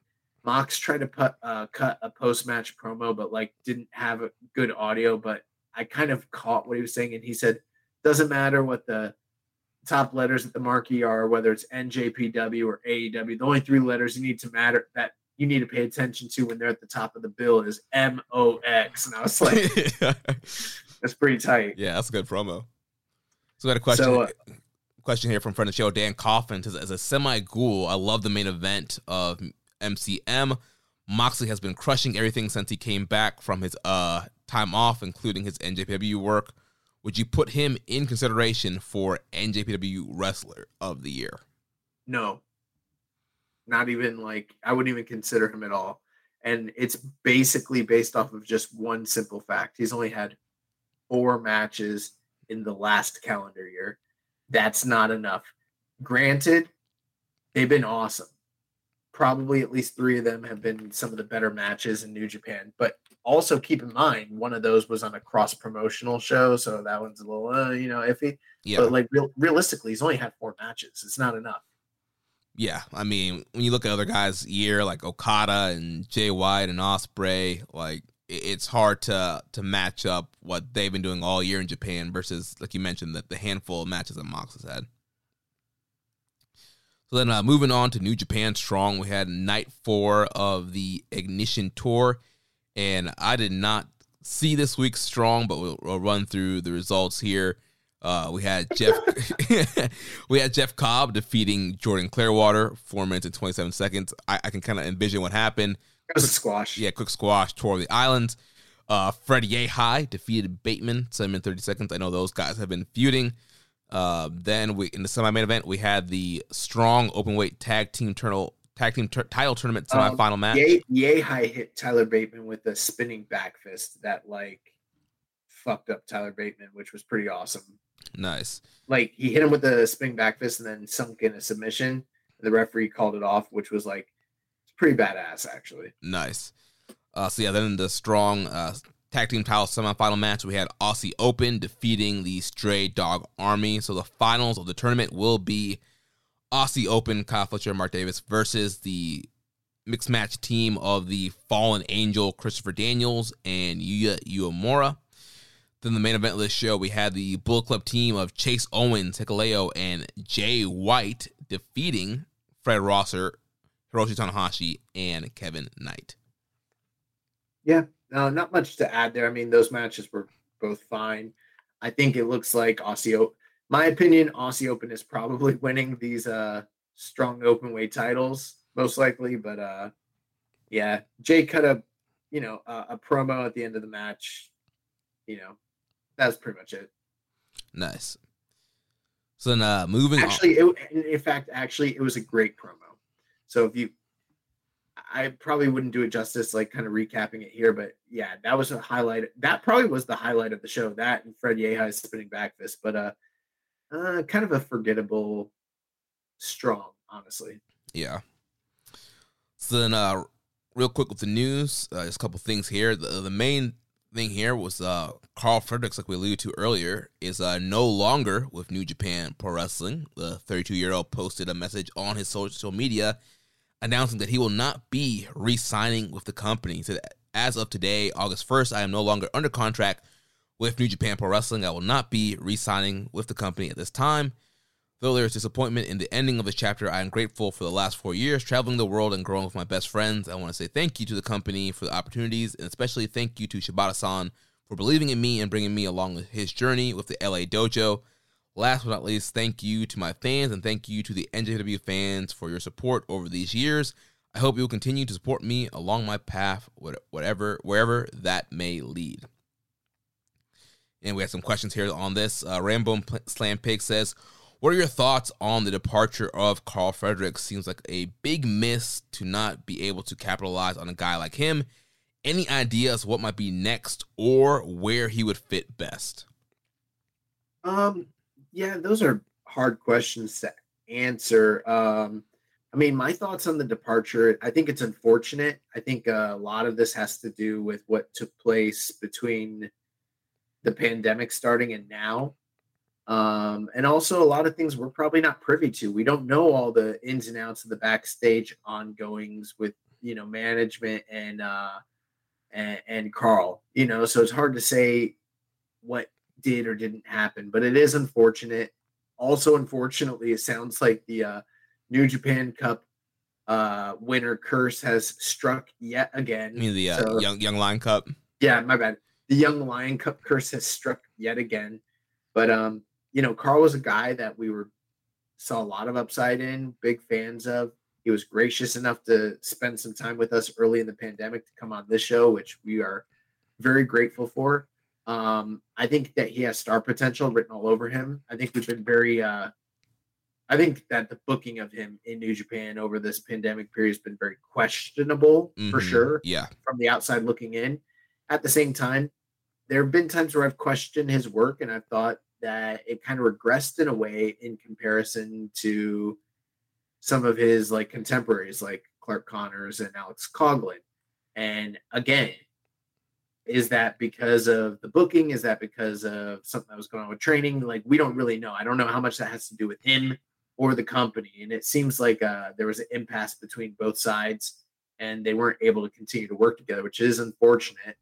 I did think that he was a guy that could potentially be a a top gaijin in the company and even future champion. That's how high the ceiling looked for him. And you know, who knows? Maybe one day he will return to the company, but for now, uh, he'll be going away. And it sounds like I don't know, maybe AEW, maybe WWE. I think those are both realistic possibilities for him.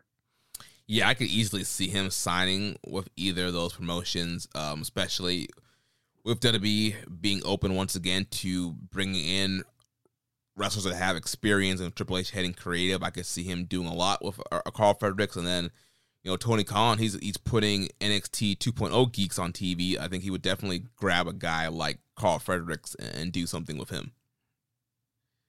Uh, MJSPR says Karl Fredericks has opted not to resign with NJPW. WTF happened?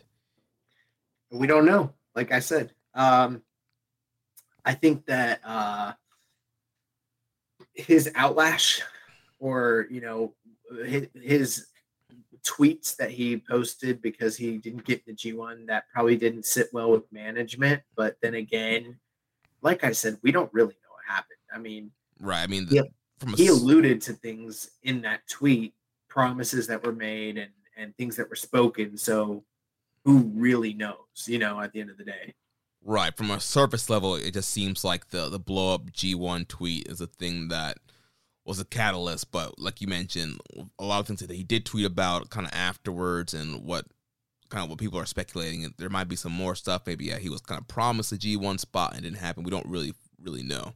Who knows what happened before that and after that, to, or and and in the build and lead up to that. You know, we we don't know. These are real humans and real people with that are putting their whole careers and lives you know, at stake every time they go out to wrestle and every time they sign a contract and decide to go live in a house with a strange Japanese man that, you know, borderline abuses them in training. Yeah. So I mean, you makes know, them do squats when they go out to the beach. Yeah. yeah. So I mean, um, we're not there. We don't know. We we we can't tell that story for them because we really don't know what happened. Yeah. Uh, Less Commission 7252 says, In my opinion, it seems like a work just for him to come back as a heel. But if it is true, do you guys support Frederick's case of not being in G1 this year? I can agree that guys like Yujiro or Bad Fale could have been spots given to Fredericks. Yeah, I mean, hypothetically, I agree with that. But then again, I'm not the company and I'm not him. And I don't know.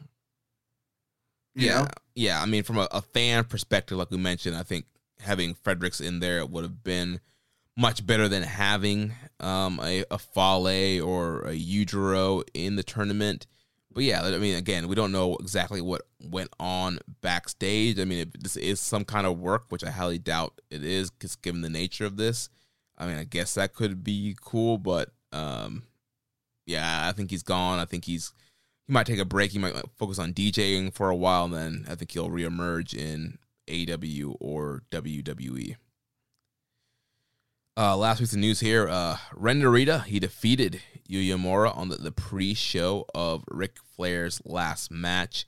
Uh, I didn't catch this one either, but saw some clips on Twitter, and I know these guys are both awesome. So it looked like it was a, a fun matchup here, and I'm loving this kind of rivalry that's you know brewing between Narita and Uemura.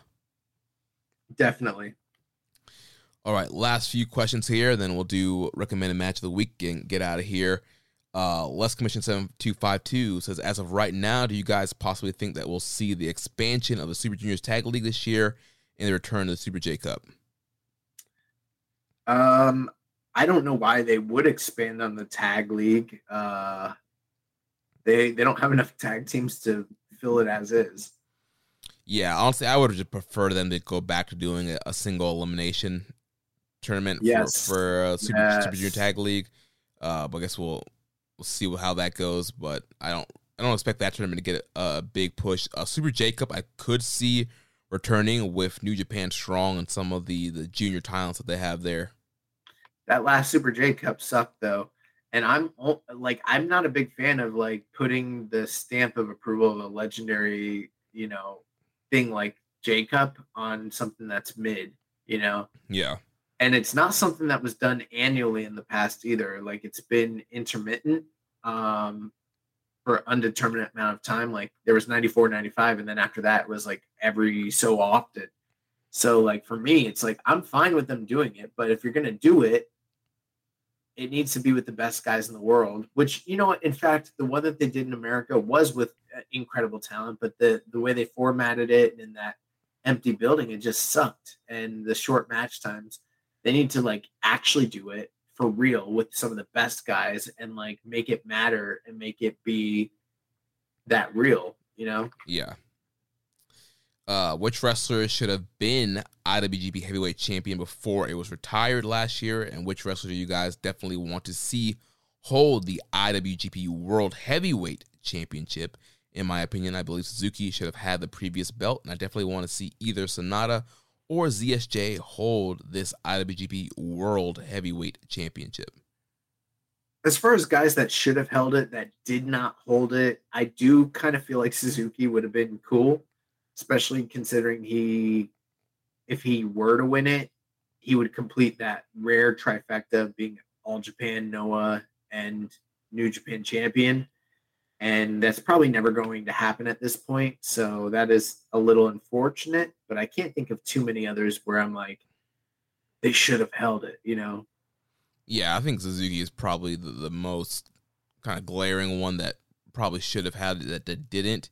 Um, I mean, I know he had he mentioned Sabre for the world title, but I I think Sabre could have been a guy who could have held the V4 IWGP Heavyweight Championship. Yeah, I would definitely be a proponent of Zack Sabre Jr. holding the the world title, and um, I don't know. Maybe this is an indictment on New Japan, but I can't think of too many guys that haven't held it yet that I think need to hold it. I guess there's probably going to be a lot of people that would say Naito.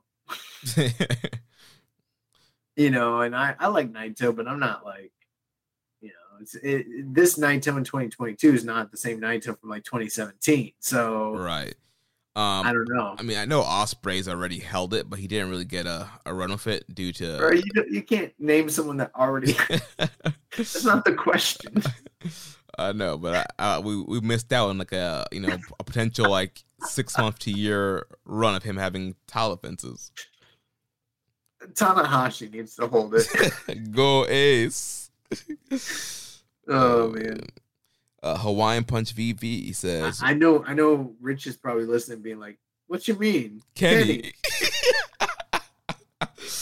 uh, Hawaiian Punch BV, what do you think about Gedo setting the booking trend of interference heavy stables in Japan? In Noah, Los Perros del Mal de Japón were having matches that ended in DQ. And AJPW, Voodoo Murders is somehow back and still alive, and they're kind of making the promotion unbearable to watch lately. Yeah, I mean, yeah, but I mean, well, first off, the Voodoo Murders like kind of existed before Bullet Club and all that, and this stuff has always existed in in Japanese wrestling. It's always existed. I mean, you can go back forever. There was like one time. Um, There's one time I was like tracking the history of like chaos and like how chaos like formed from like rise and you know I, I started going back and like felt like I don't know and there there's just been so many like heel faction groups that cheated and did DQs all throughout Japanese wrestling history. Like, um, it, it's pretty prominent, at least going back to the '80s. So I don't know. I don't. I don't think it's all Gedo, but yeah, I think maybe there is some influence, but I don't know. Also, I don't watch New and All No and All Japan anyway, so fuck yeah. yeah, I don't watch No all Japan at all, but yeah, also not the, the best trend to have a bunch of heel factions having a bunch of matches and a DQ and interference. Uh, also said thoughts on the newest bull, newest member of Bull Club, Mima Shimoda. So I haven't had time to watch the backstage promos. I saw that Jay White is doing the Jay the Jay Tonight show or something like that. Yeah, uh, I, I, haven't seen all the backstage promos either, so I'm not sure where what this is referring to. Yeah, he did a promo where Mima was back there and he like called her up, and I don't know what was said. Bro, we're barely like finishing all these shows. yeah, like like you mentioned, we had freaking four New Japan shows on Saturday themselves. So yeah, yeah. Ridiculous. So I, I don't know. I didn't see that. All right, let's uh, end here. Recommended match of the week. Uh, so last week for the recommended match, I recommended the G1 27 match between Tanahashi and Zack Sabre Jr. What do you think about this one? Great, great, great match. Uh, incredible first opening stanza between these two guys. You know, I talked about Tanahashi dropping first time matches against guys that were that like upset him in the G1. Zack is another person in that mold. In 2017, you know, Tanahashi was in the tournament with all the injuries, you know, the bicep injury and you know the back and the knees and all that and the and the bad neck. and uh, Zack kind of knew that and took advantage of it. They had an incredible clash of styles, but the one thing that was just awesome throughout the match was Zack is this like, you know, obviously this technical wizard, right? He does all this cool, inventive stuff. But like Tanahashi, he's classic pro wrestling. And but even though he doesn't know all these flashy techniques, he knows things that work, and you can put him in pretty much any bad situation, and he's going to know how to get out of it and get into something that still works. And even though like Zack knows what Tanahashi's going to do, it doesn't make what Tanahashi's doing any less effective. And that's kind of always been the dynamic between the two of them. Is like Zack tries to put Tanahashi in these positions where Tanahashi is clueless, and Tanahashi is never clueless. He's able to always grab an arm or grab a leg or grab a head and, and work out of it. And I think that's one of the things that has always made their dynamic work. It's like, you know, these two different class classes of uh you know styles of working that still just kind of mesh beautifully. And eventually Zack was able to really focus hardcore on the arms and all that and just kind of wear him down there. And then obviously Tanahashi went for the knees and the leg like he always does and tried to set up for the high fly flows. And at a certain point, looked like he was going to win. But Zack was able to, you know, get past all of that. He was able to outlast, you know, the knee attacks, outlast the uh, clover hold, and eventually got Tanahashi on the mat, got him grounded, got him into, you know, a hold. I don't even know what to call it. And then, you know, he did the classic Zack thing. Gets him in a bad position. He looks like he's gonna get to the rope. Up, oh, I got this arm. Oh, I got this arm. Oh, I got you here. Boom, I'm gonna wrench on this. And he got Tanahashi in like basically what looked like a Rings of Saturn, but then he like turned it into like an Americana slash like hoverboard lock while all at the same time, and Tanahashi like had to submit. And uh, Don Callis and Kevin Kelly in the call, and they just they're they're incredible. And this is you know Zack's first G1, so it's a it's a really great match. Um, I definitely liked this match better than their most recent one, although they're not far off. Mm, nice. So then for the excursion match of the week, you picked uh, CIMA's 25th anniversary match that happened uh, in May of this year with CIMA teaming up with Shingo to take on uh, Kawakami and Sakamoto. Um, and this was a, a, really fun match. And I think the most interesting thing about this match was, you know, we heard all the backstage rumors and stories that there's a lot there's a lot of heat between CIMA and Shingo, and when CIMA and Strong Heart started wrestling in New Japan, that Shingo seemed to have a problem with that, and there was issues, and we hear all this stuff, and this all leads back to stuff I guess that happened in Dragon Gate. Um, but it seems like somehow, some way, these guys have squashed the beef, and it was very interesting just seeing them working together in this match, and I thought they worked uh, really well together, made a very uh, interesting team. Um, majority of the match was kind of built on Shingo kind of taking the heat, and Shingo was in there. Um, I, th- I, would say majority of the match, especially the, the, last like closing stretch, he was in there, um, and it all built to the hot tag of CIMA, and CIMA came in there, got the hot tag, and was kind of cleaning house, and then the closing stretch was kind of built on CIMA and Shingo working together, and then uh, CIMA hitting the uh, the Meteora knees to get the win yeah, I watched this. I read the reviews before I made the suggestion, and went went ahead and watched it myself, and I thought it was very fun. And I thought it was cool to see CIMA and Shingo wrestle together, but the early parts was just kind of like fun fluff shenanigans, and then it got very good down the stretch. But it, you know, I didn't think that the scores that people online were giving this were indicative of like what I actually saw. you know, we're we're in uh, inflation right now. You know, inflation. Yes, these these star ratings are being inflated out here. Yo, we're we're not just in, a, bro. We're in the middle of a recession. Although they literally won't call it a recession. Mm. Yeah, but I work in finance, and I can tell you what a recession is. A recession is two quarters of a downturn for you know the GDP and everything downturning, and that's what has happened. But for some reason, they have literally officially changed what a recession is. You know why? Because election season is coming up, and they don't want any mm. any president that is in the middle of a recession loses. Also, historically, any president that has gas prices go up by this amount always fucking loses. And they're trying to make do everything to make sure that this guy doesn't lose. Mm. I'm not a I'm not a Republican or a Democrat, but I'm just telling you, as someone that works in finance, like we're in the middle of a recession, but they literally won't call it that. it's so crazy. Oh man. But um, we got some matches coming up for next week. yeah. So uh, for my pick for the excursion match of the week, I'm picking Kushida versus Rich Swann. That happened recently on Impact Wrestling. I believe that was last Thursday. The match is up for free on NJ. Okay, I don't think it's free. I think you have to have a subscription, but it is up on NJPW World if you are a subscriber. Nice. And my recommended match of the week is Bas Rutten versus Koji Kanemoto from October 26th, 2002 for the IWGP Junior Heavyweight title. And uh, next week will be Chris Samsa. So he has agreed to watch my recommended match of the week. I will watch Jeremy's excursion match. And then next week, Chris will give me a recommended match uh, recommendation and I will give an excursion match, I guess. Yeah. We'll, we'll figure it out.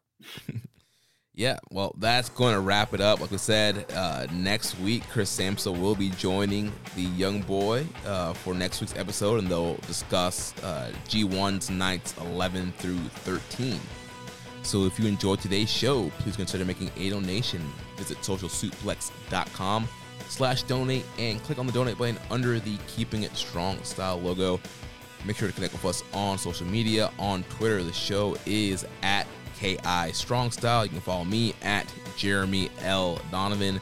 The network is at Social Suplex on Facebook. We are facebook.com slash Social Suplex. Also find us in the Wrestling Squared Circle Facebook group, facebook.com slash group slash Wrestling Squared Circle. On Reddit, on the Pro Black Guy, just keeping a strong style. You can email me, jeremy at suplex.com. Check out all the other shows here on the Social Suplex Podcast Network. One Nation Radio, hosted by Rich Latta and James Boyd. The Grave Consequences, hosted by Caleb and Maserati. All Things Elite with Floyd and Austin. The AEW Match Guy Podcast, hosted by Sir Sam. The Great Match Generator, hosted by Danny. Don't forget to subscribe and leave a rating and review, and we will catch you next week on Keeping It Strong Style, the ace of podcasts. Ichiban. Thank you for listening to Keeping It Strong Style. We'll see you next time. BetMGM has an unreal deal for sports fans in Virginia. Turn $5 into $150 instantly when you place your first wager at BetMGM. Simply download the BetMGM app and sign up using code Champion150. Then place a $5 wager on any sport. You'll receive $150 in bonus bets, regardless of your wager's outcome. And if you think the fun stops there, the King of Sportsbooks has plenty of surprises in store. Check out daily promotions, same game parlays, live bets, and so much more. Download the app in Virginia today and get $150 in bonus bets instantly from your first wager only at BetMGM. BetMGM and GameSense remind you to play responsibly. See BetMGM.com for terms. 21 plus only, Virginia only. New customer offer. Subject to eligibility requirements. Rewards are non withdrawable bonus bets that expire in seven days. Please gamble responsibly. Gambling problem? Call 1 800 Gambler. Promotional offer not available in Washington, D.C. Say goodbye to your credit card rewards. Greedy corporate mega stores, led by Walmart and Target, are pushing for a law in Congress to take away your hard earned cash back and travel points to line their pockets. The Durbin Marshall credit card bill would enact harmful credit card routing mandates that would end credit card rewards as we know it. If you love your credit card rewards, tell your lawmakers hands off my rewards. Tell them to oppose the Durbin Marshall credit card bill.